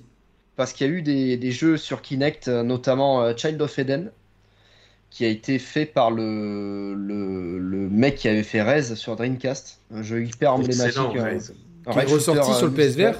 Qui est ressorti sur PSVR. Je crois qu'il est... Oui, Rez. Il est ressorti sur PS3, mais... D'accord. Attends, REZ. Ouais. Ça me parle aussi, attends. Ouais, il est sorti sur le PSVR. Rez Infinite. D'accord, il faudra que je teste ça alors. Voilà, et il y a eu un Child of Eden sur Xbox qui était normalement exclusif au Kinect et qui ensuite a été porté sur PS3 avec le PS Move. Ah ouais, non, mais Rez, c'était un jeu Dreamcast à la base, on est d'accord. C'est un jeu Dreamcast. Ah ouais, non, il est bien sorti sur le Rez Infinite, sur le. Il est sorti sur PS2 Rez aussi. Sur Dreamcast. Et c'est vraiment. Moi, je l'avais sur PS2 Rez. Et il y avait la démo, j'ai fait que la démo parce que moi, comme j'étais. le PSVR, j'avais quand même du mal et tout. Et donc, ouais, Res Infinite était top. Il y a eu aussi sur PSVR Until Dawn, Rush of Blood, le fameux Rush of Blood, et puis il y a le London Heist aussi qui était très cool, quoi. Je sais plus comment ça... Back 4 Blood, là. Back 4 Blood, exactement, tout à fait. Donc, on a trois très bons rail shooters sur PSVR. Sur Quest 2, il y en a moins, j'ai l'impression. Ouais, j'ai vu qu'il y avait un jeu de pistolero que j'ai pas essayé. Il y a un jeu de zombies aussi qu'il faudrait que j'achète en plus parce qu'il est vraiment pas cher et je pense qu'il doit être sympa. Mais ouais, pour moi, l'avenir du rail shooter vraiment devrait se diriger vers la VR. À moins que sur console, on nous sorte vraiment des périphériques de qualité. Et je trouve que c'est tellement dommage pour le remake d'House of the Dead parce que c'était un créneau à prendre qui a été pris qu'à moitié. Parce que c'est un peu une occasion manquante, quoi. Ouais. Pour moi, le remake est réussi parce qu'il est fidèle, il apporte des trucs, il est assez chouette. Mais malheureusement, le gameplay n'y est pas, quoi. En tout cas, pour l'instant, jusqu'à temps que la compatibilité PS Move soit effective sur PS4. Ouais, et je suis à 300% d'accord avec toi. Pour les rail shooters, on le voit ce soir, quand on est passionné, on est un peu dégoûté de voir que ce genre a disparu. Moi, j'ai entendu parler de House of the Dead Remake très récemment, parce que c'est Yannick qui a dit... il y en a parlé sur un tweet, j'ai dit quoi ? J'ai fait un concours. Je suis passé à côté. Et j'étais en mode, ouais, vite, il faut que j'essaye de trouver ça. Mais je me suis dit, c'est l'occasion de retrouver un rail shooter, c'est l'occasion de mettre ce genre de jeu sur le devant de la scène. Donc je m'attendais à la vente d'un pistolet avec les Joy-Con, enfin je sais pas, c'était vraiment l'occasion. Malheureusement, ils ont fait un jeu qui, c'est quand même la cata pour jouer, la jouabilité, tout ça. Donc résultat des courses, j'ai peur que ça se vende pas et qu'ils se disent les rail shooters ça sert à rien, alors qu'ils n'ont pas compris l'intérêt. Et là où la VR a sa limite, alors je parle justement à Dragon Guard qui est sur le chat, mon ami José qui était chez les Share Players justement récemment pour parler de VR, qui est le spécialiste, mais je trouve que c'est pas pareil. Moi, j'adore la VR, j'adore Blood and Trust, je trouve que c'est un jeu excellent, mais j'aime le côté d'être à deux avec mon fils dans le salon, avec mes petites Wiimotes, et puis se marrer, tu vois, t'as le côté, t'es à deux l'un à côté de l'autre, tu sors ton truc, c'est rapide, tu tires sur ta télé, c'est super cool. Et je trouve qu'avec la VR, j'ai pas cette sensation-là, peut-être un peu coop, tu vois, que j'ai aimé à l'époque des Time Crisis en borne d'arcade, et House of the Dead, et j'aimerais énormément que PlayStation, Nintendo ou Xbox nous sortent juste un accessoire pistolet à l'ancienne, compatible avec nos télés, juste pour voir si ça se vendrait. Et moi, j'en suis persuadé. Après, il faut le jeu qui va avec, mais tu fais un Time Crisis demain. Moi, je pense qu'un Time Crisis, c'est tellement génial. Comme des petits pains. Surtout pour la coop. Je suis pas sûr. Ils feront un Time Crisis VR. Franchement, s'il faut un Time Crisis à 30€ avec deux pistolets, même. Non, c'est déjà pas rentable, ça. Ah, ça marcherait. Franchement, si c'était pas cher, ça se vendrait vraiment. Ou alors, il faudrait qu'ils sortent les pistolets dans le commerce à 50€ le pistolet, et qu'ensuite ils nous fassent des jeux en démat à 15€. Mais moi, je suis d'accord avec Yannick. Je pense qu'il y a beaucoup de gens qui le pensent et ils ont quand même un peu raison. L'avenir pour le moment du rail shooter, c'est quand même la VR, qui offre de grandes nouvelles possibilités. De Crysis VR Brigade. Ouais, c'est un Time Crisis VR. Il est totalement inspiré. Et le 1 et le 2. Et totalement inspiré. Je sais pas quel est le meilleur entre le 1 et le 2. Aucune idée, mais c'est totalement Time Crisis en VR. Je vais peut-être le prendre alors du coup. Il est sur Quest ? Ouais, sur Quest. D'accord. Ah putain, ça donne envie de tester, quoi. Ah, il y a le premier à 4,99€. En plus, il ressemble à Virtua Cop graphiquement. Ouais. Donc, et c'est jouable en coop a priori. Je pense quand même que c'est la VR qui va... Quand tu joues à Blood and Trust, t'es obligé de penser à Time Crisis. T'es obligé d'y penser. Tu te dis, il y a de l'inspiration. Donc je pense que la VR, effectivement, peut-être l'avenir du rail shooter, la prochaine grosse évolution du rail shooter. Là, puis Rush and Blood... C'est le même, le 1 et le 2, j'ai pas bien compris. On va demander à José. Qu'est-ce qu'il nous dit, José? Opération. Et toi, t'as un Quest, du coup, Pithivier? Non, moi j'ai le PSVR. Mais honnêtement, j'ai toujours voulu le Quest, mais je t'avoue que le PSVR, j'arrive à y jouer, c'est-à-dire qu'au bout d'une demi-heure, j'ai la gerbe, quoi. Donc... Parce que Dragon Guard, c'est José sur le... Ouais. Ok. C'est José. Mon poteau José. Est-ce que le 2 est jouable à 2? C'est jouable à 2 en coop? Parce que si vous êtes jouable en coop, Mathieu, on se le prend. Putain, on se fait. Hein. Le 2 est moins polygoné, Yannick, et jouable à 2. Voilà. Donc jouable en coop. Mais en tout cas, il a des très bonnes reviews. Ouais. Oui, je teste ça. Sinon, en VR, il y a le mode de jeu bonus de Resident Evil 4 VR. Coop multiplayer. Tu dois tirer sur des cibles, c'est génial aussi. En plus, là, ils ont fait la mise à jour avec le mode Mercenaries dans RE4 VR. Il est génial, le mode Mercenaries, parce que tu as des défis avec des trucs, genre tu as un niveau où, en fait, tu n'as que 2 pistolets, tu n'as que 2 Colts, et il faut que tu fasses tout le niveau avec ça. Tu as un truc où les personnages, ils ont des grosses têtes. C'est vraiment le mode Mercenaries, qui est gratuit en plus, quand tu fais la mise à jour. C'est trop bien. C'est l'occasion de ressortir les casques. Mais je ne l'ai pas acheté encore, Resident 4 VR, tu me le conseilles? Il est trop bien, il est trop bien. Pour moi, c'est le meilleur jeu vidéo auquel j'ai joué de toute ma vie. Ouf, carrément. Ah, je le dis vraiment, et je pense que RE4, je vais maintenir ça sur les années. RE4 VR. Alors déjà, RE4, c'est mon jeu préféré pour... et toi, tu utilises le déplacement normal ou le déplacement... non, le déplacement normal, et si tu te déplaces toi-même dans la vraie vie, ça te déplace dans le jeu aussi. Donc si tu as une esquive à faire, tu peux faire une esquive dans la vraie vie. Parce qu'il y a aussi un mode de téléportation. Ouais, mais c'est bidon, en fait. Si tu avances tout droit et que tu tournes avec ta tête, tu n'auras pas de motion sickness. Hein. Et moi, je trouve que c'est la téléportation qui me donne le motion sickness. Dès que tu as des mouvements rapides... Ah ouais, c'est... J'aime pas. Moi, je préfère jouer à Moss, tu vois. J'ai pas testé encore celui-là, je l'ai sur PS4. Mais par contre, je te serre la main, alors au-dessus, je te serre la main en haut, parce que RE4, je suis d'accord avec toi, c'est le meilleur. Non, le RE4 VR, c'est... Moi, vraiment, hein, j'insiste, j'ai jamais joué à un jeu vidéo aussi amusant. J'ai pas encore fait en VR. Oh putain, mais c'est tellement bien. En fait, moi, je connais le jeu par cœur, parce que je l'ai fait 130 fois à RE4. Hein. Donc en fait, je sais prédire les mouvements de l'IA, etc. Et en fait, c'est juste que t'es complètement libre. Mais du coup, est-ce que c'est un rail shooter ?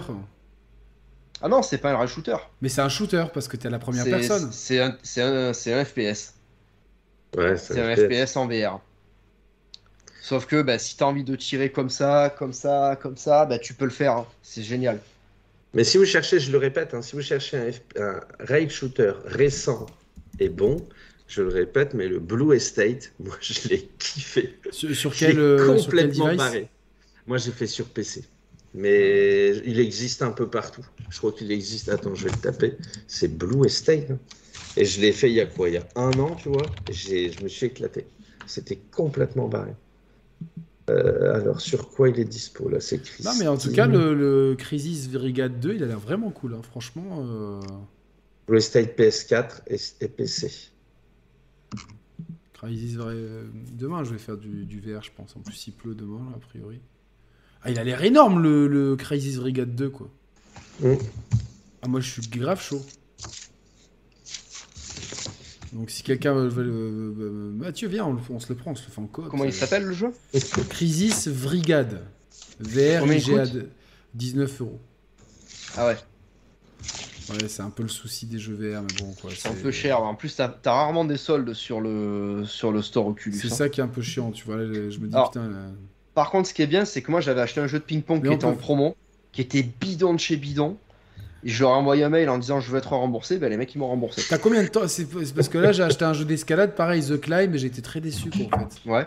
Bah, tu vas sur le site d'Oculus, dans le service client. Faut que tu trouves comment leur envoyer un mail. Et tu leur dis que le jeu, tu n'arrives pas à y jouer, tu l'aimes pas et tout. Moi, j'ai fait ça, ils m'ont remboursé. Et du coup, j'ai acheté le vrai bon jeu de ping-pong qui, pour le coup, est très bien. D'accord. Ouais. C'est cool.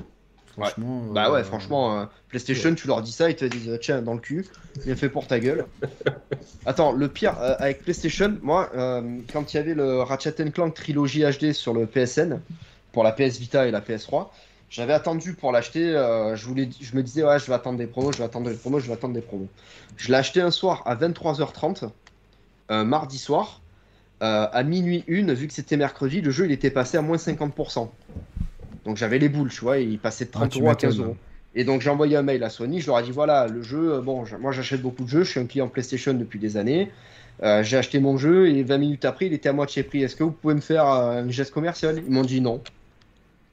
Ah ouais? Voilà, ils m'ont dit non, non, on fait pas ça. Si vous avez lancé le jeu et que vous avez joué, on peut pas vous rembourser, donc tant pis pour vous. Bah c'est pas cool, je trouve. Hein. Bah non, c'est pas cool.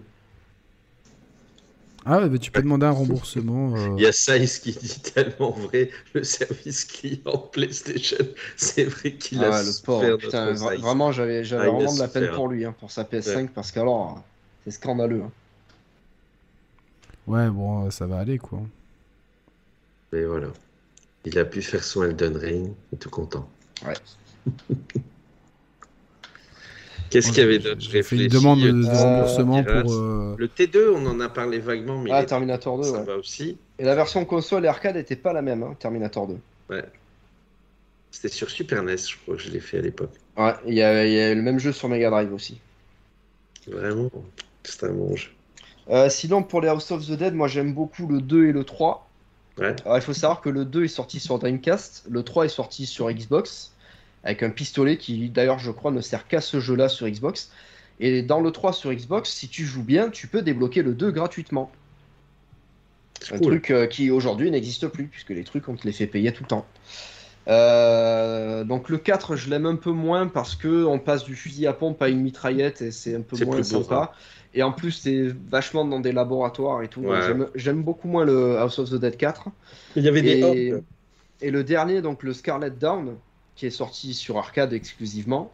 Le problème, c'est que donc le jeu est joli parce que c'est en HD et tout, mais il est sur un moteur Unreal. Et en fait, tu affrontes des hordes de zombies. Donc tu les dézingues, mais tu n'as plus le démembrement.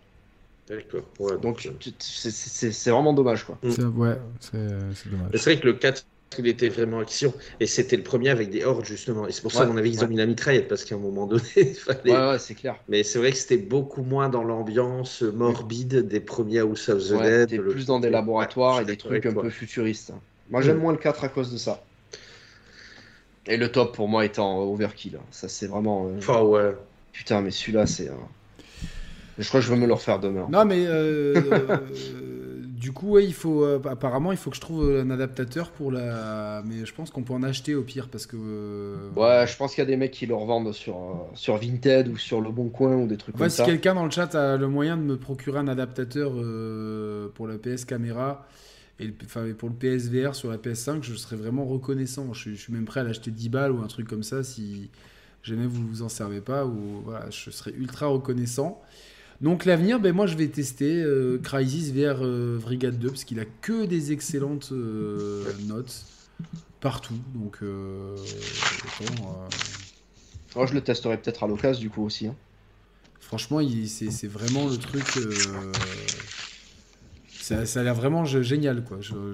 J'ai presque envie là après l'émission de jouer direct, quoi. C'est top, quoi. Sur le Quest, alors vous jouez sur le Quest? Quest 2, franchement, on a fait toute une émission sur la VR la semaine dernière, et le Quest 2 pour moi, ça devient en fait ma machine de jeu principale en ce moment, parce que je trouve que l'actualité du jeu vidéo, on en parlera demain, et je trouve qu'on a eu une année où je trouve que la communication même autour du jeu vidéo, non seulement les sorties, on a eu une grosse période, comme d'hab, mois de mars, on a eu Elden Ring, Gran Turismo, Horizon, Kirby. Tout ça. Kirby et Dying Light si on veut.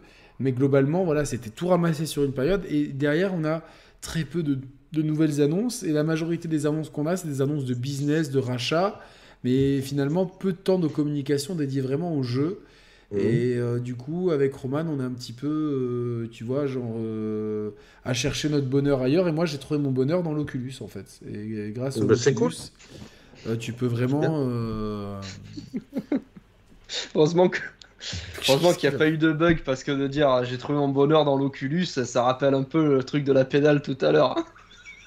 Ah non, mais j'ai trouvé mon bonheur dans le cul aussi, mais dans l'Oculus, c'est ça que tu voulais entendre, à vous. Quoi. Voilà. Voilà, donc moi le bonheur. Moi je vis la même chose en ce moment avec ma Switch, tu vois. J'étais pas du tout Switch, c'est pas que j'étais pas du tout, c'est que je pouvais pas non plus acheter 150 000 trucs, donc j'étais un peu passé à côté. Et enfin, c'est surtout que c'est mon fils qui a piqué la Switch et je l'ai jamais vu. Et je me suis pris grâce à des bons que j'ai eu au boulot la Switch à Noël. Donc je redécouvre plein de jeux OLED, ouais, j'ai pris OLED, je me suis dit allez, je vais me faire plaisir, et je redécouvre donc je découvre des jeux que je n'avais absolument pas fait. Ah, et en ce moment, c'est acheter le Smile. Si le Metroid Dread, c'est... Alors moi, je l'ai bouffé. Il est exceptionnel. Le Mario Odyssey, j'avais le Smile jusqu'au bout. Là, je suis en train de faire Luigi Mansion. Alors, c'est... excellent. En fait, je m'éclate alors que j'ai la Series X et la PS5 à côté. Et c'est là où je m'éclate le plus en ce moment, tu vois. Il existe un rail shooter à Luigi's Mansion. Oui, oui. Et d'ailleurs, j'ai une superbe vidéo. Venez en MP. J'ai une superbe vidéo de José Dragongard et Samagaga qui jouent. C'est en arcade Japon. Ça. Non, on l'avait à la tête dans les nuages à Paris. Hein. Enfin, en arcade, du coup. En arcade. Ouais. Alors, le jeu est pas fifou, mais c'est vrai que les manettes sont sympas parce que du coup, on a l'aspirateur de Luigi. Ah, et le but, c'est de charger la lampe avec un bouton, relâcher la lampe, le bouton pour éclairer les fantômes et ensuite les aspirer. Il faut faire ça avec le. Bon, c'est pas génial. Mais ça, ils auraient pu le mettre en mini-jeu en plus sur, tu vois, sur le 3, quoi. Bah ouais. Non, mais en plus, Pity, des Breath of the Wild, c'est et ouais. Mythique. Et puis, t'as toute la ludothèque Wii U, si tu l'as pas faite. Donkey Kong, Mario 3D World, pour moi, le meilleur Mario ever. Il y a le Skyward Sword. Je me suis pris un petit plaisir, mais j'ai peur de le lancer parce que, honnêtement, j'ai le frisson rien que d'en parler.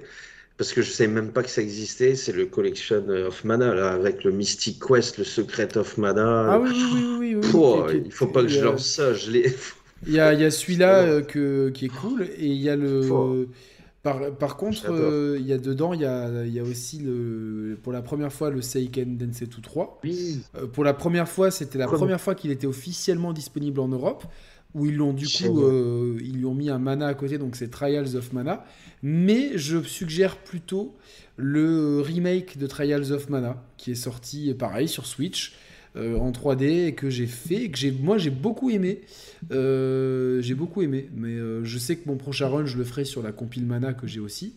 En tout cas, j'avais fait le test sur la chaîne de Trials of Mana. Version c'était quoi le c'est un alors je vais dire ça pas Collection of Mana c'est quelque chose of Mana Quest, Secret of Mana Trials of Mana mais voilà c'est ça c'est tout simplement Trials of Mana donc le test est là il n'a fait que 1900 vues vous êtes vraiment ingrats les viewers et putain j'ai une coupe de cheveux tellement différente et, voilà. Et en fait j'étais sur je faisais encore les montages et ma tête était toujours écrasée donc j'ai l'impression d'avoir une tête vachement plus comme ça. Mais excellent Trials of Mana, franchement, en 3D, était cool. Mieux que le Secret of Mana remake, hein, je trouve. Donc, ouais. Mais c'est vrai que c'est agréable, cette console, vraiment. J'ai même essayé le Triangle Stratégie là, que j'ai trouvé. Waouh! Enfin, tout ce que je tente sur cette console me donne le sourire. Donc, c'est une super console. Franchement, la Switch, de toute façon, les trois consoles sont bien. Hein. Mais avec Roman, on va parler aussi demain de... Parce que je vous donne un peu le programme. Donc demain, c'est la 300e. On n'a rien prévu de spécial. On va faire juste une émission. Commencer la faire. C'est vrai que quand l'actualité est calme comme ça, c'est vrai qu'on aimerait vraiment faire une émission moitié jeux vidéo, moitié lifestyle, en fait. Et quand on aimerait vraiment que les gens, quand on fait Radio Libre, nous appellent pour autre chose que du jeu vidéo, pour nous raconter des trucs, nous demander des conseils. Vraiment...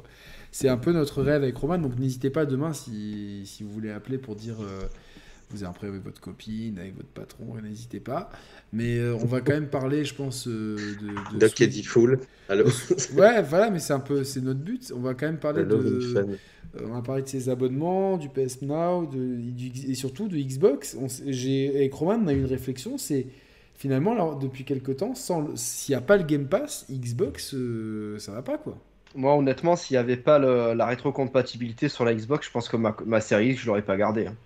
Mais tu vois, y a eu beaucoup de rachats. Alors, on sait que ça prend du temps. Mais Roman, il me dit, putain, mais ça fait quand même des années qu'ils ont racheté des trucs. Et finalement, il n'y a pas de jeu. Cette année, il y a quoi comme jeu exclusif Xbox qui est sorti en 2022 ? Allô ? Bah, ils ont fait une énorme fin d'année, c'est vrai, le Forza Horizon 5 et le Halo. Après, c'est subjectif. Moi, j'ai aucune objectivité quand je parle de Halo. Je l'ai trouvé génial parce que il m'a donné le smile jusqu'au bout. Non, mais oui, il est clivant. C'est soit on adore, soit on déteste. Moi, j'ai détesté. Et le Forza Horizon 5 et le Halo, j'ai trouvé que c'était vraiment... Ils ont fait une fin d'année de dingue.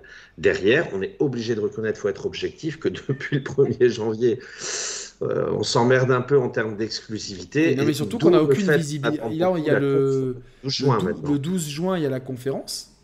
Mais d'ici là, donc on n'aura rien. Donc à la conférence, je pense qu'on va nous remontrer, j'imagine, Hellblade.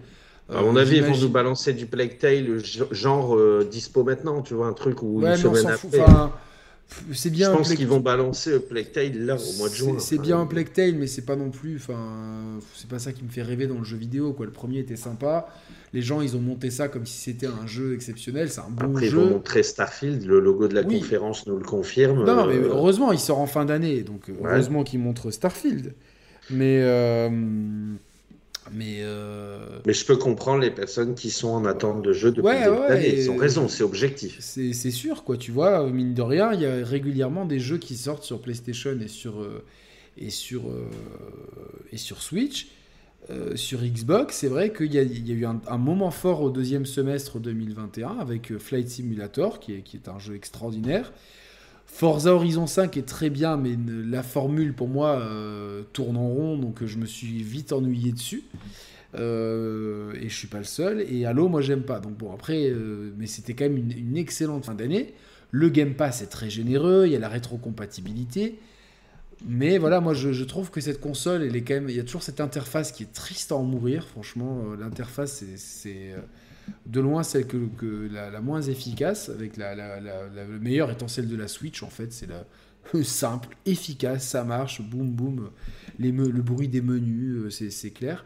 Et finalement, Roman, il m'a dit, ouais, mais en fait, cette Xbox, t'enlèves le Game Pass, il en reste quoi? J'ai dit, putain, bingo, compatibilité, c'est tout. Ouais, mais bon, pour rétrocompatibilité, tu vois, ça n'intéresse pas à grand monde. Pour moi, c'est bien, tu vois, j'ai racheté Star Wars épisode 3 sur Xbox normale, il est rétrocompatible. Là, aujourd'hui, j'ai reçu Silent Hill Homecoming, il est rétrocompatible, mais à part ça... Ouais, mais moi, tu vois, Xbox, il me manque toujours Street Cross Tekken et 3.3 Online, tu vois, qui seront jamais, je pense, compatibles. Bah, en fait. 3.3 Online, il est dans le Street Fighter 30e anniversaire. Non, c'est pas le même, parce qu'il n'y a pas les trials, et moi, je les trials. Ouais, mais pour le jeu en ligne, par exemple, t'as ça. Après, est-ce que c'est pas non plus... On pourrait même se dire que c'est peut-être une volonté un peu aussi de Xbox, justement, de dire, bah ouais, Xbox, c'est le Game Pass maintenant. Parce que le Game Pass... Ouais, mais le Game Pass, il y a tellement de jeux auxquels on a joué, personne n'y aurait joué. Personne. Enfin, je veux dire, là, récemment, il y a eu quand c'était Wild West, là, où tu te dis... Le Game Pass a cette ouverture Weird West, de tester des jeux indés, des jeux de tout genre. On l'attendait. Moi, j'aime bien ce côté-là du Game Pass. Je sais pas ce que j'aurai le mois prochain. Tiens, ça me plaît. Allez, la vidéo me plaît. Je vais l'installer. C'est pas trucs, tu vois ce que je veux dire, ça devient pas suffisant, parce que c'est cool. Moi, je suis content, et je suis content pour Weird West, parce que c'est évidemment dédicace au poteau Gags et tout. Excellent jeu Weird West, au demeurant, même s'il n'est pas parfait. Et il y a plein de petits jeux comme ça. Il y a le jeu, le Zelda avec le renard, là, comment il s'appelle Tunic. Donc il y a plein de petits jeux comme ça, mais globalement, on peut pas non plus baser un Game Pass sur des jeux indés. Après, c'est sûr, il y a FIFA, il y a NBA qui arrive, mais globalement, on les a fait, tu vois, ces jeux. C'est vrai que derrière, t'as PlayStation qui a balancé Sifu, qui a balancé Horizon, qui a balancé... Enfin, ils balancent du lourd. Gran Turismo, enfin, tu vois, direct, c'est pas mal aussi. C'est vrai que je comprends que les joueurs soient en attente. Tu vois, il y a quand même un truc où tu te dis, bon, là, au bout d'un moment, c'est quoi, la dynamique de vente est excellente, mais il va falloir que la conférence du 12 juin, pour moi, elle est capitale, parce que on peut pas continuer à avoir des années de Xbox où pendant 9 mois de l'année, il y a 0 exclus qui sortent. 0. Tu vois, l'année dernière, 12 minutes pétard mouillé, c'était... en fait, 12 minutes, c'était plutôt... C'est marrant, 2 minutes, et tu te fais chier pendant les... L'année dernière, il y a eu quand même Psychonauts 2 qui a été bien accueilli. Bien accueilli, moi, j'ai pas aimé, mais bien accueilli. Oui, l'année dernière, c'était bon, mais c'est tout le deuxième semestre, ça. Mais je pense que c'est une question de philosophie. Je suis persuadé que les joueurs Xbox, je parle vraiment des joueurs, le mec qui Xbox, c'est tout, il aime la Xbox, c'est une Xbox. Je suis pas persuadé qu'il soit déçu, tu vois. À mon avis, il kiffe son Game Pass, il y a eu son Halo, il y a eu son Forza. Moi, je sais qu'à titre personnel, j'ai la chance et j'ai les deux. Donc, j'ai de la chance. Pareil. Et c'est vrai que je suis content parce que je me dis, tiens, il y a le Horizon qui sort, c'est cool. Il y a le Halo Infinite qui sort, c'est cool. Mais je pense pas qu'il soit déçu, hein. Il attend, hein, les jeux, je suis d'accord. Non, mais je juge pas. Et tu vois, Chloé, que j'embrasse sur le chat, dit... Je vois pas le problème, pourquoi enlever le Game Pass pour toujours réclamer de l'exclu du AAA, c'est pas forcément synonyme de quali. C'est pas ça le problème, c'est-à-dire que chez Xbox, globalement, actuellement, l'écosystème ne tient plus que sur le Game Pass, et pour moi, c'est pas forcément très sain de ne tenir que sur un service qui propose certes des jeux tiers Day One comme Weird West, mais beaucoup de jeux que, quand on a un core gamer, on a déjà fait ailleurs ou sur la plateforme, et ça manque quand même de, tu vois, de moments forts. Alors j'imagine que, et je le sais, c'est même pas que j'imagine, c'est factuel, les studios mettent du temps à faire des jeux, mais là, je pense que ça... Voilà, ça commence à faire long, ça commence à faire long, et je pense que, comme Xbox sur une bonne dynamique, c'est le moment, tu vois, là, la conférence du 12 juin, il faut annoncer du lourd. Il faut annoncer du lourd et des trucs. Et je pense qu'on ne peut plus passer des années où, pendant tout un semestre, il y a zéro grosse exclue. On achète des consoles pour les exclus. On ne peut pas... Et puis surtout, il y a des exclus qui durent 6 mois maintenant, genre The Medium, et 6 mois après, il est sorti sur PS4. Ouais, voilà, donc...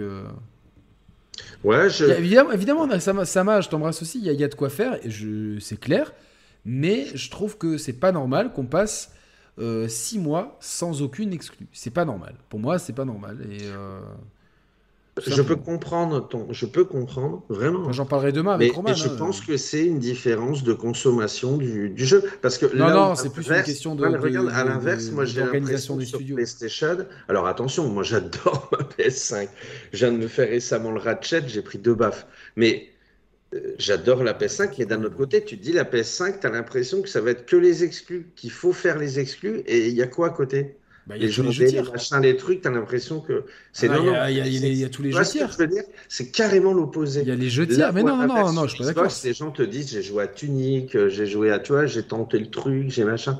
J'ai l'impression. Non, mais nous, c'est une philosophie de consommation qui est différente. Ça concerne encore une fois notre petit milieu, tu vois, mais derrière, quand même, tu vois, entre le core gamer comme nous et le grand public, il y a toute une. Et c'est le gros des joueurs, en fait.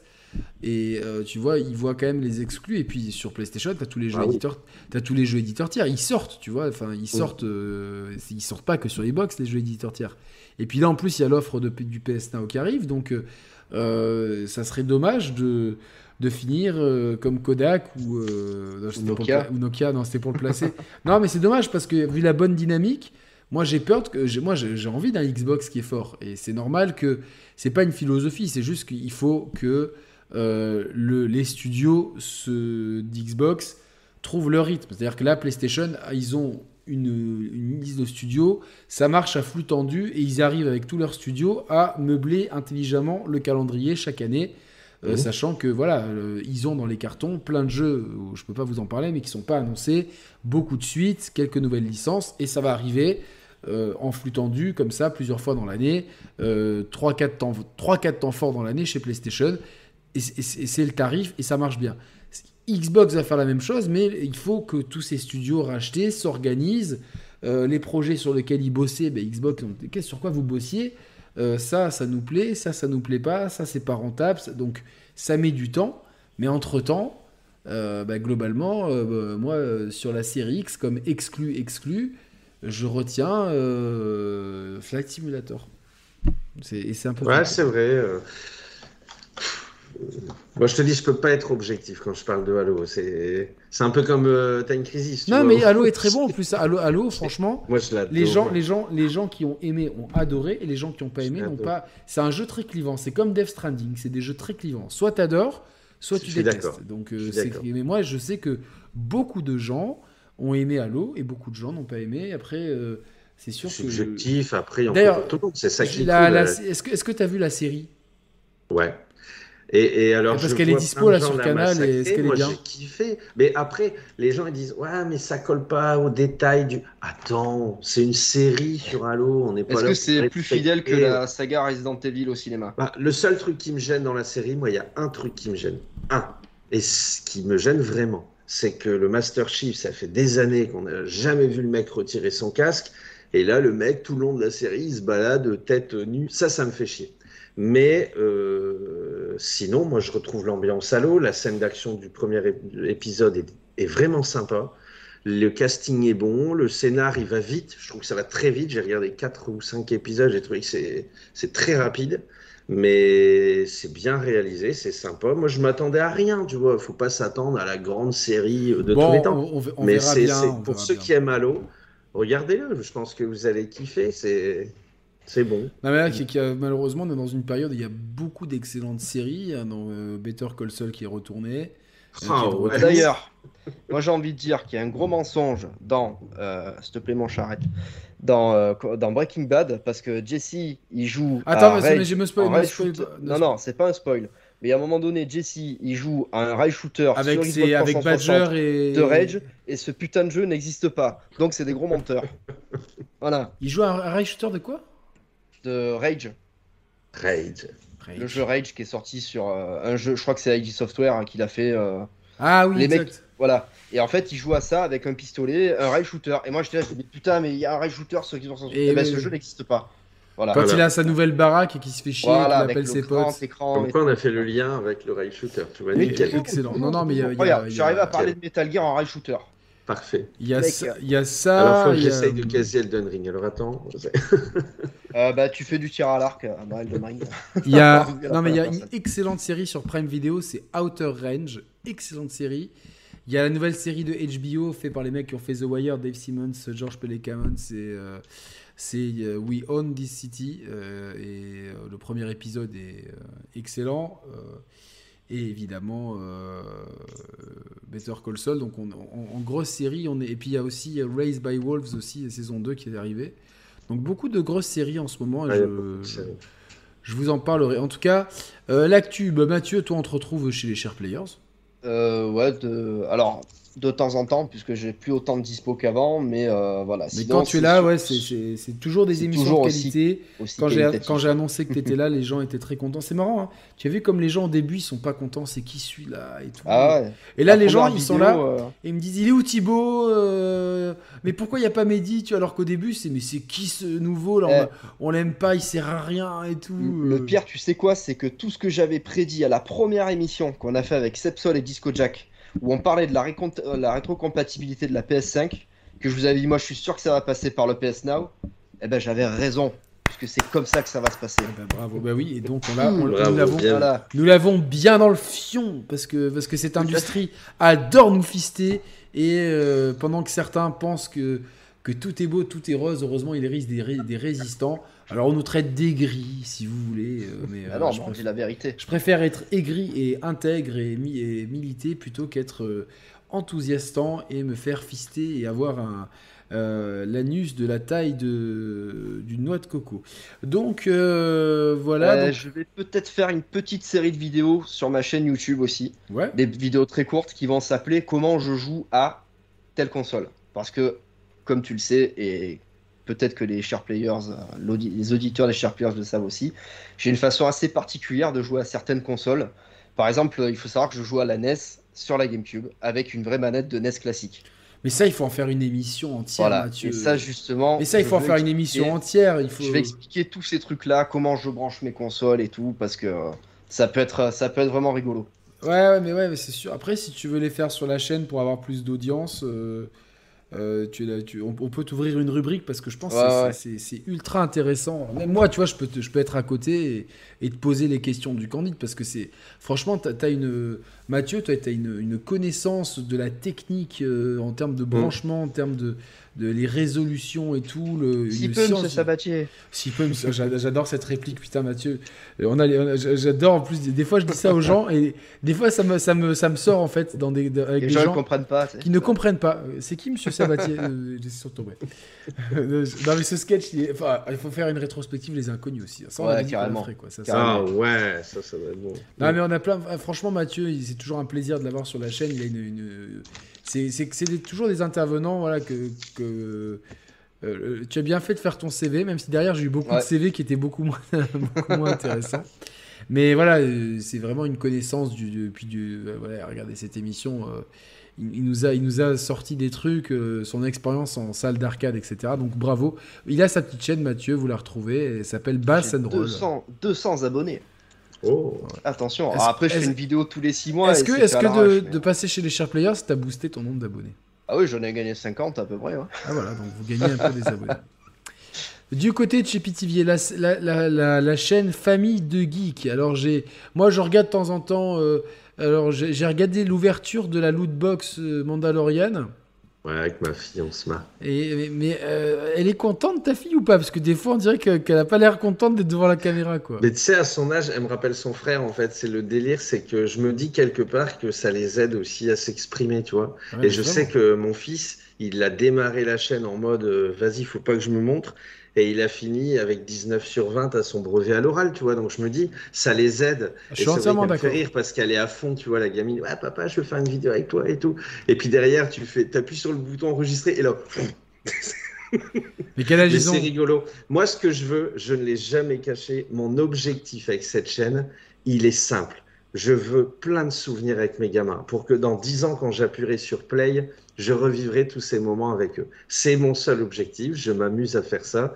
Et voilà. Donc, et honnêtement, plus le temps passe, plus je développe le côté famille. Tu vois, c'est famille et geek. J'ai fait beaucoup de geek là pendant 2 ans. En ce moment, j'ai envie de faire des vidéos famille. Donc, c'est ma priorité du moment. Je l'ai vu passer, le moustique. Je l'ai vu passer. Il est par là. Et il s'est volatilisé. C'est marrant ce que tu dis, Pithiviers, parce qu'il y a 10 ans, j'avais essayé de faire une émission de rétro gaming avec du let's play. Bon, à l'époque, on n'avait pas toutes les techniques, on n'avait pas de live et tout ça, puis de faire du montage sur ordinateur, c'est très compliqué. En fait, je rejouais sur émulateur aux jeux de mon enfance, et en fait, en parcourant les niveaux, je rappelais les souvenirs que ça m'évoquait. Et voilà. Parce que c'est des jeux auxquels je n'avais pas joué depuis tout longtemps. Et par exemple, si j'avais une anecdote à raconter avec ma sœur, on avait fait ça dans le jeu et tout. Ben, en fait, je voulais le sauvegarder quelque part, tout ça. Et voilà. Et du coup, j'avais fait ça. Bon après, ça n'a pas marché parce que... Avec ma sœur, on se disputait. Et là, papa... Non, mais c'est ça. Mais oui, tu sais que j'ai fait le premier jeu d'horreur avec mon fils. Donc, il avait, je sais pas, 14 ans. On a fait Blair Witch. Le début, on a joué, je sais pas, 2 heures. La vidéo, elle est sur la chaîne. C'est ma vidéo préférée. Juste parenthèse sur le chat, vous avez les size. Tu nous vois en pleine nuit, tu vois, en train de jouer à Blair Witch. Et moi, je flippe plus que lui, je suis sûr, tu vois. Et vraiment, on est en stress total. Et il y a des gens qui me mettent « Ouais, ta vidéo, elle est trop longue. » Je m'en fous.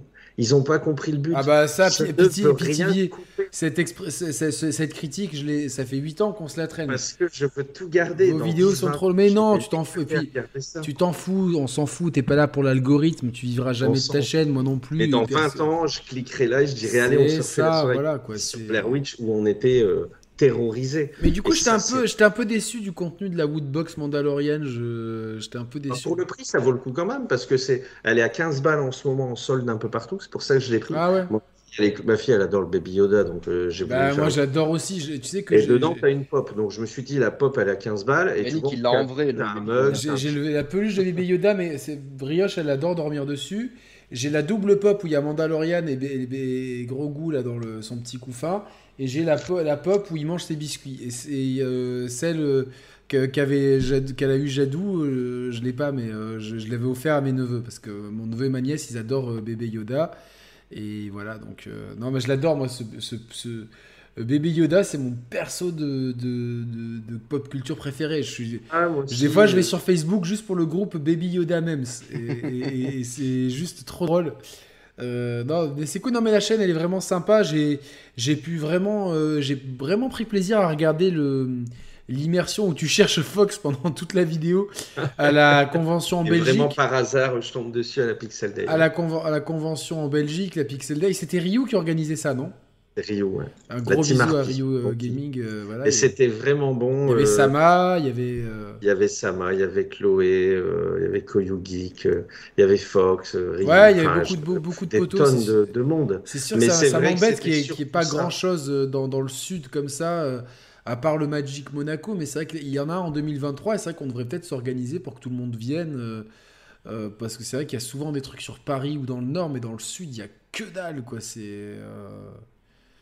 Bah, là, tu avais vraiment Alors, moi, je suis ch'ti, donc je ne suis pas objectif. Mais tu avais vraiment cette ambiance du Nord. Tu vois, c'est les Belges. C'est très particulier. Ça s'est senti sur... Tu arrives, tu n'es pas du tout à la Paris Games Week, quoi. C'est pas du tout bling-bling, machin, je veux me montrer. C'était vraiment... je vois les copains, on va se boire une bière. Moi, j'ai entendu dire qu'à la Paris Games Week, quand tu étais youtubeur, les gens te demandaient des autographes.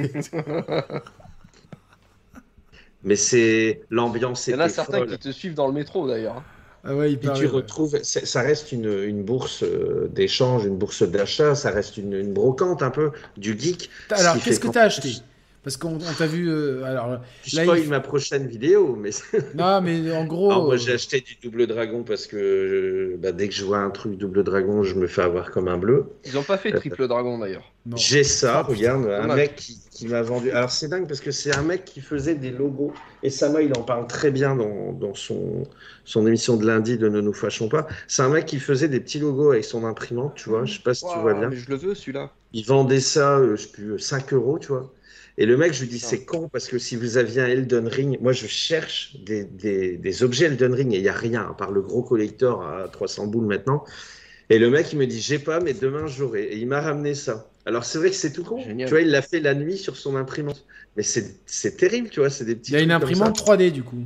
Ouais, et il a fait tous des logos, des machins. Il faisait des horloges avec des vinyles, avec des logos. Et Disco Jack, il en achetait une Nintendo. Enfin, honnêtement, c'était génial. T'avais ce côté. Moi, j'ai retrouvé des objets. J'étais parti en mode, est-ce que je retrouverai mon magazine Banzai quand j'étais petit? Et paf, je retombe sur un mec qui avait les magazines Banzai. J'étais comme un ado. Et en plus, j'ai vécu ça avec mon fils de 15 ans. Il m'a fait trop rire parce qu'il dit « Papa, je suis à fond pour le rétro gaming, je vais me prendre des jeux PS3. » Enfin, tu vois, c'était... Mais c'était une ambiance. J'ai rarement vu ça dans un rassemblement de jeux vidéo. Bravo Ryu, bravo la team Harpy. Et n'hésitez pas à bloquer la date. Du coup, t'es allé avec toute la famille? Moi, je suis allé avec mon fils. Je suis allé avec mon fils. Bon, ma femme, elle s'en fout. Ma femme, elle se serait fait chier. Mais le pire, c'est que je lui ai dit, l'année prochaine, je pense que tu peux venir. Parce que l'ambiance est tellement bonne. Il y avait beaucoup de mais c'est vrai que parce que, oui... non, mais comme ça, on parle un peu de ta chaîne. Mais c'est vrai que vous êtes 4 dans la famille. Donc, il y a papa Pitvier, le fiston, ta fille Jadou qui a quel âge? 10 ans? Jadou, elle va avoir 10 ans. Mon fils, il va 15. Et ma femme... Mais il y a ta femme et des... Mais des fois, elle y est quand même. Elle y est sur les films. Ciné. Les films, voilà, les critiques ciné. En fait, on va au ciné, on sort, on donne notre avis à chaud, à la ramasse. Je vous ai dit, je peux pas regarder toutes les chaînes de tous les copains et tout, mais je ziote de temps en temps quand même. Je me dis, ah tiens, qu'est-ce qu'il a fait récemment? Je regarde pas tout, mais je fais un petit check et tout. Je sais qu'il faut que je check le... Putain, et c'est con, ce matin, j'étais à la salle de sport. Et j'avais pas envie d'écouter de la musique, j'avais envie d'écouter un truc. Et je me suis dit, putain, j'aurais dû écouter le truc de Disco et Sama de lundi. J'aurais dû, quoi. Donc, mais voilà, non, mais ça avait l'air très cool, tout ça. Et c'est bien ces conventions-là. C'est quelque chose de cool. Moi, comme je suis paradoxalement, hein, comme je vous l'ai dit, à part les moments sur la chaîne, ou quand je discute avec les potes sur WhatsApp, je suis jamais dans le milieu du gaming, c'est-à-dire que j'ai l'impression de pas vraiment en faire partie, alors que bon, la chaîne est quand même assez populaire, et du coup, des fois, ça me manque un petit peu de pouvoir aller au contact des gens. C'est plus pour voir les potes en vrai, quoi. Mais il faut qu'on m'enlève la carte bleue, moi, parce que sinon après, je fais des dingueries, quoi. Surtout que là-bas, c'était une espèce de foire au rétro gaming. C'était une foire au rétro gaming et tu trouvais tout paraît que les prix n'étaient pas élevés. Ouais. Bon, après, il y a effectivement là en ce moment pas mal de gens qui disent les prix étaient élevés, tout ça. Ils savent pas ce que c'est. Non, un million de produits. Mais moi, le peu que j'ai vu sur ta vidéo, j'ai trouvé les prix très corrects par rapport au. De toute façon, les prix du rétro gaming sont condamnés à s'envoler jusqu'à ce qu'il y ait éventuellement une bulle spéculative ou qu'on trouve des solutions très légales pour jouer à tout de façon accessible et que du coup le ouais mais non parce que même si on a un moyen légal de jouer légalement à Super Metroid à 5€ sur Switch, le mec qui veut sa cartouche Super Famicom originale comme j'ai moi de Super Metroid, s'il faut mettre 200 balles dedans et qu'il veut absolument, le mec il mettra 200 balles pour avoir sa cartouche de Super Metroid. Mais là honnêtement j'ai fait énormément d'achats quand même, je le reconnais, mais 95% de ce que j'ai acheté, le mec a négocié de lui-même, tu vois, c'était 20 balles, bon allez, je te le fais à 15 balles, tu vois, c'était... T'avais vraiment cette ambiance entre passionnés, les vendeurs discutaient, ils étaient pas acheté en des mode, jeux PS3, je suis là pour faire du pognon. Toi, t'avais pas ce sentiment, je suis là pour vite faire mon chiffre. C'était, je suis là pour parler de ma passion avec d'autres passionnés. C'était... particulier, c'était vraiment particulier. C'est Ryu qui a organisé ça. C'est Ryu qui fait ça depuis quelques années avec sa team, la team Harpy, et ça prend une ampleur. Et je sais que Sama, il avait un stand, c'est ça ? Alors, Ryu, il a des invités, et parmi les invités, donc, il avait Cyril Drevet, Edouard, tout ça, et il a demandé, effectivement, il a invité son pote Sama avec Chloé Disco, Fox, qui était là-bas aussi. Donc, c'était l'occasion pour nous, on était contents parce qu'on pouvait se rencontrer. Donc, forcément... aussi. On s'est réunis. Moi, le premier jour, j'ai quasiment rien regardé des stands. C'était, j'y vais pour les copains, en fait. Puis t'es trop content, tu vois. Enfin, moi, tu vois, l'affiche. T'avais l'affiche avec les invités. Enfin, moi, je voyais la tête de Sama, la tête de Fox. J'étais mort de rire. Putain, je les ai déjà vus en vrai. C'est vrai que moi, j'ai. Tu sais que j'ai jamais. À part Monsieur Quinton récemment, parce qu'on habite à côté, en fait. Je crois que j'ai quelques abonnés qui sont passés. Chris Clipel, ouais, on s'est vu moi aussi, fois. Je l'ai vu à Bordeaux. Mais sinon, j'ai vu personne en vrai. Et alors moi, le souci, c'est que je leur ai dit invitez-moi. Je leur ai dit n'hésitez pas à m'inviter. Et tu peux demander à Sama, il va dire non, n'invite jamais Pity. Parce que Sama, j'ai dû le voir, je sais pas, 10 fois depuis 2 ans. Ouais, vous êtes tout le temps ensemble. Ouais. On est tout le temps. Mais ils sont super, c'est ce que j'aime beaucoup. Il y a plein de bienveillance. Sam et Chloé, ils sont vraiment, de gentillesse. Je les embrasse beaucoup, mais c'est vrai que, enfin, globalement, c'est vrai que quand tu regardes, quand tu vas sur ma chaîne, la tienne, celle de Sama, tout ça, celle de Ryu, il y a globalement les mêmes gens. Celle de Mehdi, il y a globalement toujours la même communauté. Donc tu finis toujours, en fait, globalement. On a un écosystème, on va dire, tu vois ce que je veux dire, un écosystème Exactement. De viewers. Et c'est vrai que c'est des viewers, enfin franchement, ce soir, 0 problème sur le chat. On a eu une petite vague de hate, mais c'est vrai que les modérateurs de Size, que j'embrasse beaucoup, et Tony Boyd, entre autres, ont fait un super travail pour éradiquer la chienlit. Et puis là, du coup... oui, on descend jamais. Ouais, mais moi, je monte pas à Paris parce que avec le chien, je peux pas bouger. Je peux pas bouger malheureusement. Et puis moi, la ville, j'en peux plus. Moi, si j'ai des vacances, c'est la montagne. C'est la campagne, la montagne, la ville.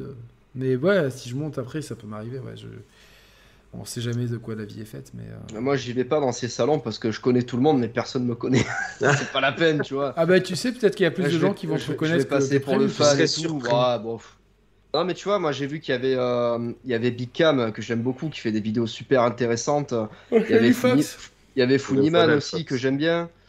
Tu vois, il y a une espèce de clique de rétro gamer collectionneur que je suis, mais si tu veux, ces mecs-là, je vais aller les voir, je vais faire la groupie 2 secondes et eux ils me connaissent pas, donc c'est un peu naze quoi, tu vois. Mais il y a un jour, il y a des gens qui vont te jeter des CD à la tête et tu vas bien comprendre. Quoi. Tiens, Dark Souls gratuit. Ah mais du coup moi le seul salon que j'ai fait vraiment c'est la Japan Expo, c'est il y a 4 ou 5 ans, j'ai été dégoûté parce que en fait j'ai perdu ma journée dans ce salon parce que déjà tu payes l'entrée, c'est pas gratuit, ça coûte même assez cher et en fait à l'intérieur de la Japan Expo t'avais que des stands de figurines Funko Pop, t'avais que toutes les figurines que tu vois au magasin Manga. Ouais, mais même t'avais que des figurines Dragon Ball qui coûtaient 3 fois plus cher que dans le magasin qu'il y a à Paris. Ouais. Tous les jeux que j'ai testés, j'ai testé la démo de Kingdom Hearts 3. Alors c'était bien parce que je venais de finir, j'étais dans un marathon Kingdom Hearts et du coup ça tombait bien parce que je venais de finir le 2. Mais franchement, j'ai passé toute la journée, j'ai parlé à personne, personne ne m'a parlé. J'ai acheté 3 figurines et je suis reparti le soir. J'ai dépensé 90 balles et je me suis emmerdé toute la journée. En 2013, avant la prochaine, tu viens avec nous, tu verras. Ouais. Alors, en 2013, les organisateurs, les mecs de Shibuya Productions, ceux qui ont fait Shenmue 3, ils avaient fait leur premier salon. Et c'est là où il y avait eu justement Yu Suzuki que j'avais pu rencontrer avec Sébastien Bellamide et tout. Ils avaient fait un premier salon à Monaco sur 2 jours avec énormément d'exposants et des conférences et tout. C'est là que j'avais rencontré Julien Chies pour la première fois.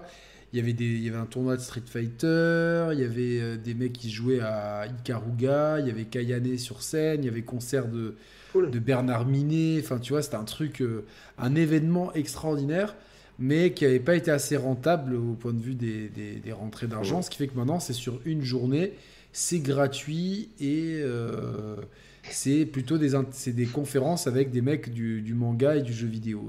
Je crois que tu allais dire chacun doit ramener sa Game Boy et son câble Link et faire des combats Pokémon. Non, mais après, c'est bien aussi de faire des fois... Bon, c'est vrai que c'est une philosophie, mais c'est bien aussi des fois de se faire des rencontres hors convention. Tu vois, par exemple, c'est vrai que Paris, c'est central, mais des fois, moi, je vais à Paris, je mets juste un message, je dis, bon, je vais à Paris, celui qui veut, on se fait un resto, et on s'est retrouvés la dernière fois, on était 15 au resto, et on prend du plaisir. Parce que le problème des conventions, c'est l'inverse. C'est que tu vois, je discutais avec Chloé, elle me dit, bah, t'es invité, tu profites quelque part même un peu moins des gens, t'as les deux côtés en fait de ça, donc c'est bien aussi. Moi, je crois que ça me... sans forcément de convention ça ou de machin. Ça me fatiguerait vite en fait, j'en sais rien, tu vois, si je vais sur un événement et que, je sais pas, ma chaîne elle est quand même assez connue je pense, donc il y a peut-être des gens qui me connaîtraient. Tu vas avoir du monde qui va venir te voir. Et tu vois, je crois qu'au bout d'un moment ça va me... C'est con à dire, tu vois, mais ça va peut-être me fatiguer.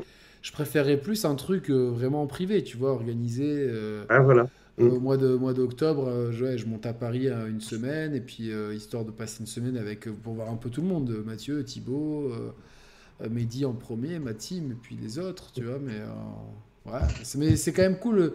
C'est quand même cool de se retrouver et de partager sa passion. Oui. Enfin bon, c'était une belle soirée, parce que demain, il y en a une autre. Demain, c'est la 300e. J'espère que tout le monde sera là demain. On va essayer de vous faire vraiment une belle émission, de faire une belle fête pour la 300e des Sharp Players. Donc, rien de fou. Comme on a oublié que... j'ai calculé juste ce matin que c'était la 300e. J'ai pas eu le temps de demander aux éditeurs des jeux, tout ça, mais je pense qu'on s'en fout un peu, tu vois, donc... Rap qui tue, je viendrai à Trappe, mais je suis garanti avec grand plaisir. Mais voilà, non, en juillet à Paris, moi tu rigoles, moi juillet, je peux pas à Paris, quoi. Il fait trop chaud, quoi. Tu es fada. Et... À Paris, il y a 2 saisons, il y a l'hiver et le mois d'août. Et voilà, moi je préfère. Il fait jamais chaud. Non, moi je préfère. C'est bon. Et donc du coup, on va vous préparer un truc sympa demain, on va essayer de passer une bonne soirée, donc voilà. Donc voilà. Donc j'espère que tout le monde sera là demain. Merci à vous deux d'avoir été là. Je pense qu'on a fait une belle émission sur le rail shooter. C'était cool, assez sympa, assez original sur le sujet qui est très peu documenté en fait. C'est vrai qu'en préparant l'émission, je me suis rendu compte que c'était peu documenté. Donc pour la postérité, voilà. Donc c'est comme ça. Demain, on pourra pas en inviter chez Pix. Chez qui Pix? C'est Pix, c'est notre pote qui est passionné de Disney, qui a une petite chaîne aussi, qui est le monde. Cool. Non, mais c'est pas grave, vous catcherez le replay. Après nous, c'est vrai qu'on a choisi. Enfin, on pouvait que samedi soir. On sait que c'est le pire soir pour faire un live. Donc bon, on verra bien, mais on compte sur un maximum de gens pour être là. Et puis la 300e. Voilà.